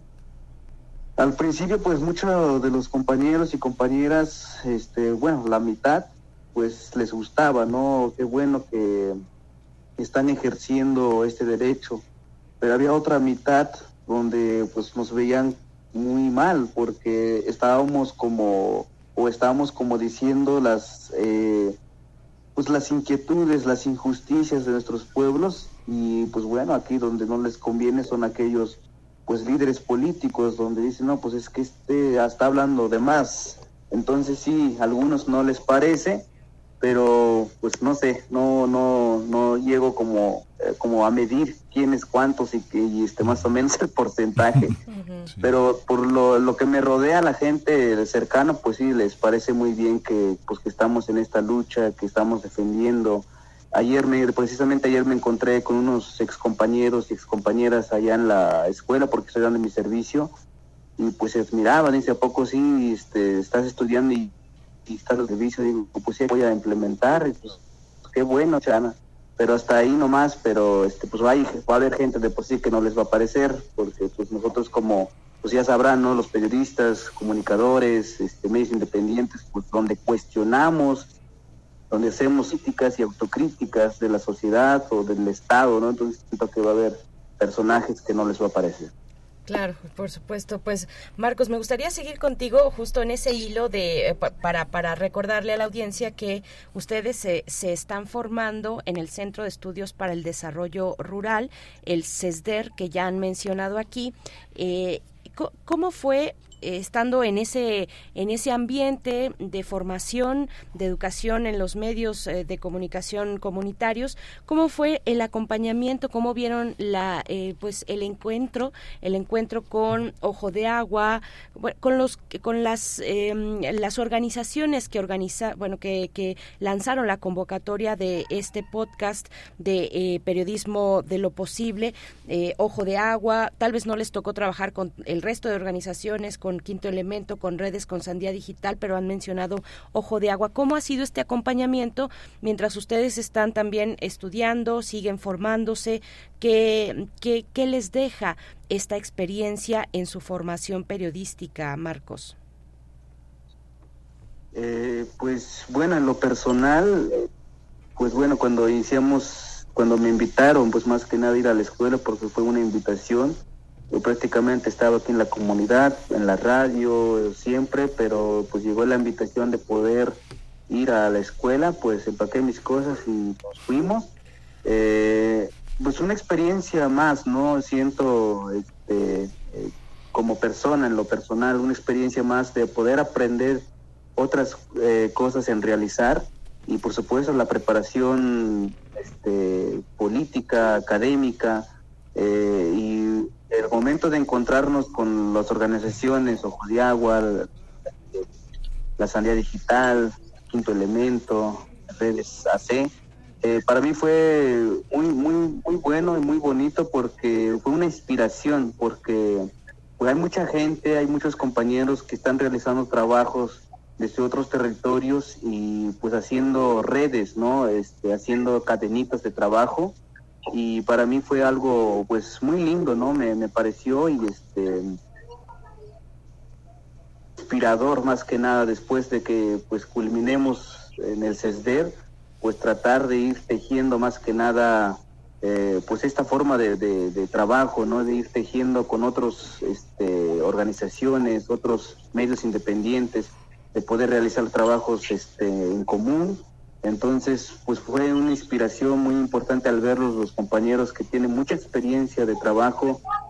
Tenemos están ahí, pues de, de hecho han venido a la región como documentar lo que sucedió en el 2016, 17, 18, 19, eh, de estos años que pasaron. Entonces, este, sí es una emoción muy importante para mí y la preparación, pues mental, eh, espiritual también, ¿por qué no? Porque también se mete ahí mucho de lo espiritual, de la energía de poder este, seguir realizando los, este, los trabajos y pues bueno, políticamente más que nada también prepararse, porque a veces uno no, no comprende de muchas cosas, entonces es muy importante seguir preparándonos.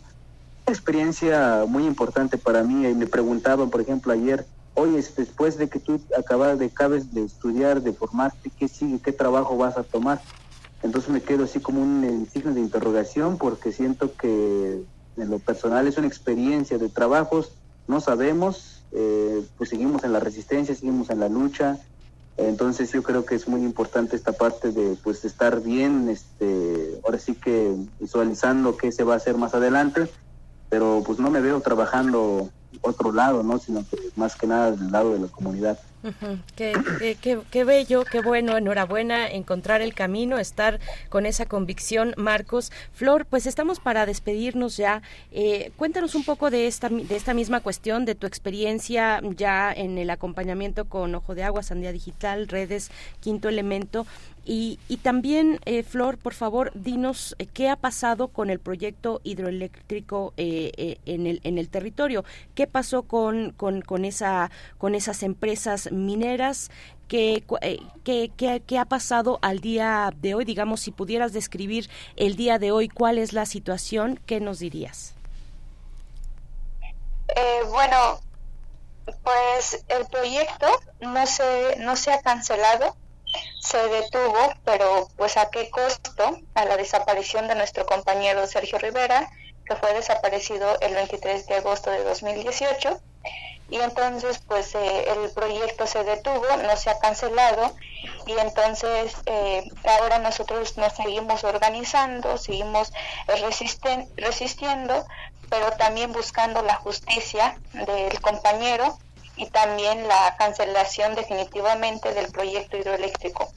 Y otra forma de organizar es que eh, iniciamos a crear una cooperativa, ya llevamos tres años de haciendo cooperativa de, de café, eh, de café que se llama Café Tepeyolo, Corazón de la Montaña, de aquí de la Sierra Negra, pues es el medio de seguir organizando, pues ya que todos los compañeros quienes están en la resistencia son cafetaleros y pues es nuestra opción para seguir formándonos, haciendo talleres, creamos también una eh, escuelita en la en el en el espacio de, de maíz que está ahí en Tehuacán pues para también cada mes se toma talleres de derechos, derechos de las mujeres, derechos de los pueblos indígenas, así como comentaba Marcos, y pues esa es la forma de seguir organizando. Y pues sí, también como digamos que muchos compañeros se han salido de la resistencia eh, por miedo, por miedo de la desaparición del compañero, ¿no? Y pues es eso, ¿no? Y los que estamos pues seguimos eh, aguantando, resistiendo. Pues mucha vida, Marcos y Flor, mucha vida a su entusiasmo, a su proyecto.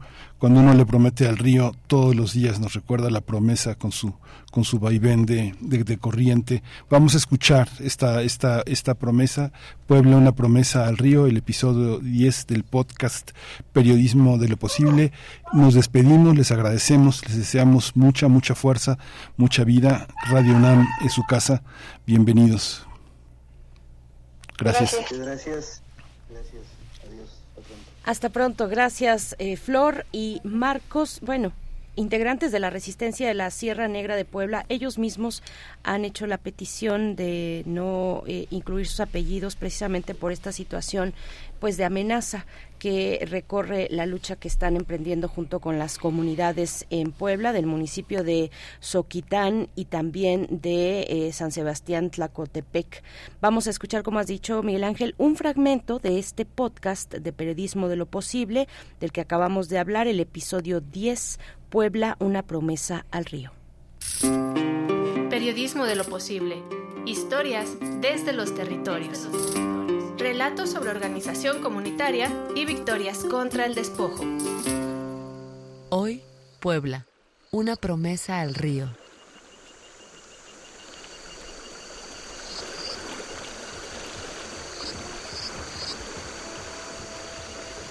De acuerdo, dejó un trabajo que porque nunca se me. Estábamos a la orilla del río Paso, en la Sierra Negra de Puebla. A una hora caminando desde la carretera. Es un río grande, rodeado de piedras, amates, pomarrosa y otros árboles pequeños. El agua es azul y verde en lo profundo. Ese día de abril no era como cualquier otro. A la orilla de ese río donde nadan los charales había muchas personas reunidas.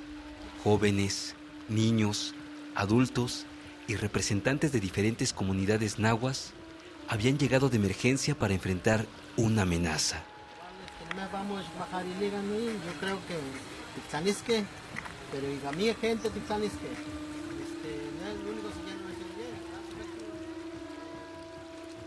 cada comunidad este pues había representantes no que son de aquí a cuatro horas y llegaron. Entonces las comunidades pues hizo un juramento pues donde vamos a, a unirnos a la resistencia y pues me acuerdo de varios compañeros que pasaron y pues dijeron no Pues nosotros vinimos a tal lugar y pues nos comprometemos a ayudarnos y, y, pues caminar en la resistencia no con ustedes El de la voz es Torito. Tiene 28 años.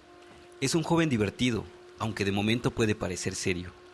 Él y otros dos compañeros representaban a su comunidad en ese ritual donde juraron defender su territorio frente al proyecto hidroeléctrico que amenazaba a toda la región, en especial a la comunidad de Pozotitla, en el municipio de Soquitlán.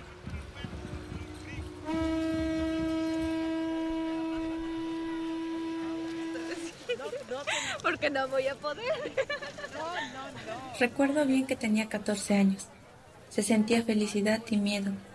Por primera vez vinieron a apoyar a mi comunidad de Pozotitla y a conocer sus ríos, porque ya se presentía una amenaza. Invocamos el espíritu de la lucha para seguir sobreviviendo. Y en ese momento sentimos que teníamos que enfrentar una batalla muy fuerte. Desde ese día estuvimos presentes en el movimiento mi papá, mis hermanas, tíos, primos y yo. Flor es una joven callada pero que muestra determinación cuando habla. Ese día ella cumplía con los pedidos de sus papás. Iba por las flores, daba de comer a la gente, bajaba el río para llevar tortillas con frijoles y salsa de chiltepín, o poner las flores, el coyol y el chile en la ofrenda. El agua pues tiene vida también, ¿sí? tiene vida. Y el- nuestra tierra madre pues también tiene vida, yo creo. Los árboles, los cerros, tiene vida. Yo creo porque también nosotros protegemos pues nuestras montañas, ¿no? Don Erlindo, papá de Flor, fue uno de los que inició el movimiento de resistencia. Él y sus compañeros se presentaron ante las personas. Así los representantes de las otras comunidades comenzaron a compartir la palabra.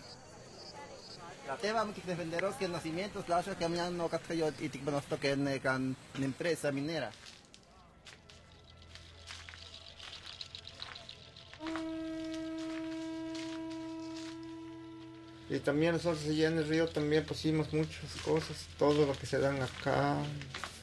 Sí, la verdad, de ver sí nos escuchó pues nuestra, nuestra madre tierra, ¿no?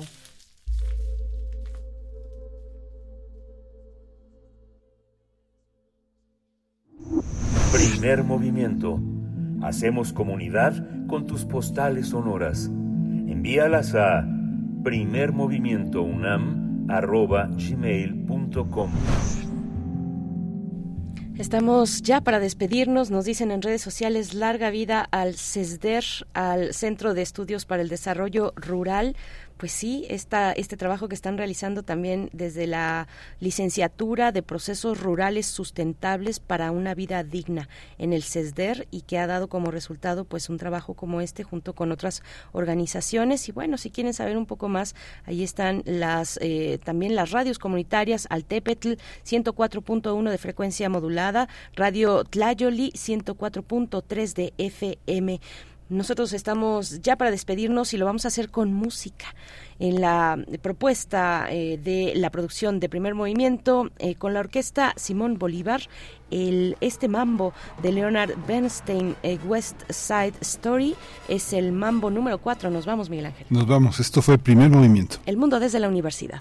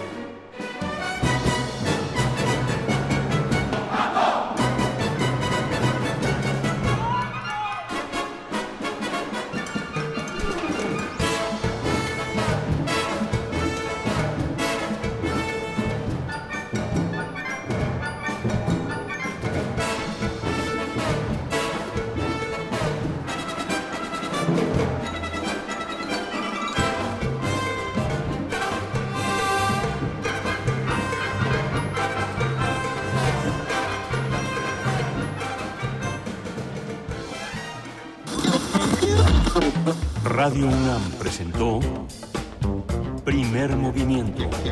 El mundo desde la universidad. Con Berenice Camacho y Miguel Ángel Gemain en la conducción. Rodrigo Aguilar y Violeta Berber, producción.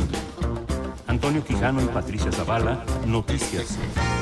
Miriam Trejo, coordinación de invitados. Tamara Quirós, redes sociales. Arturo González, operación técnica. Locución, Tessa Uribe y Juan Staca. Quédate en sintonía con Radio UNAM. Experiencia sonora.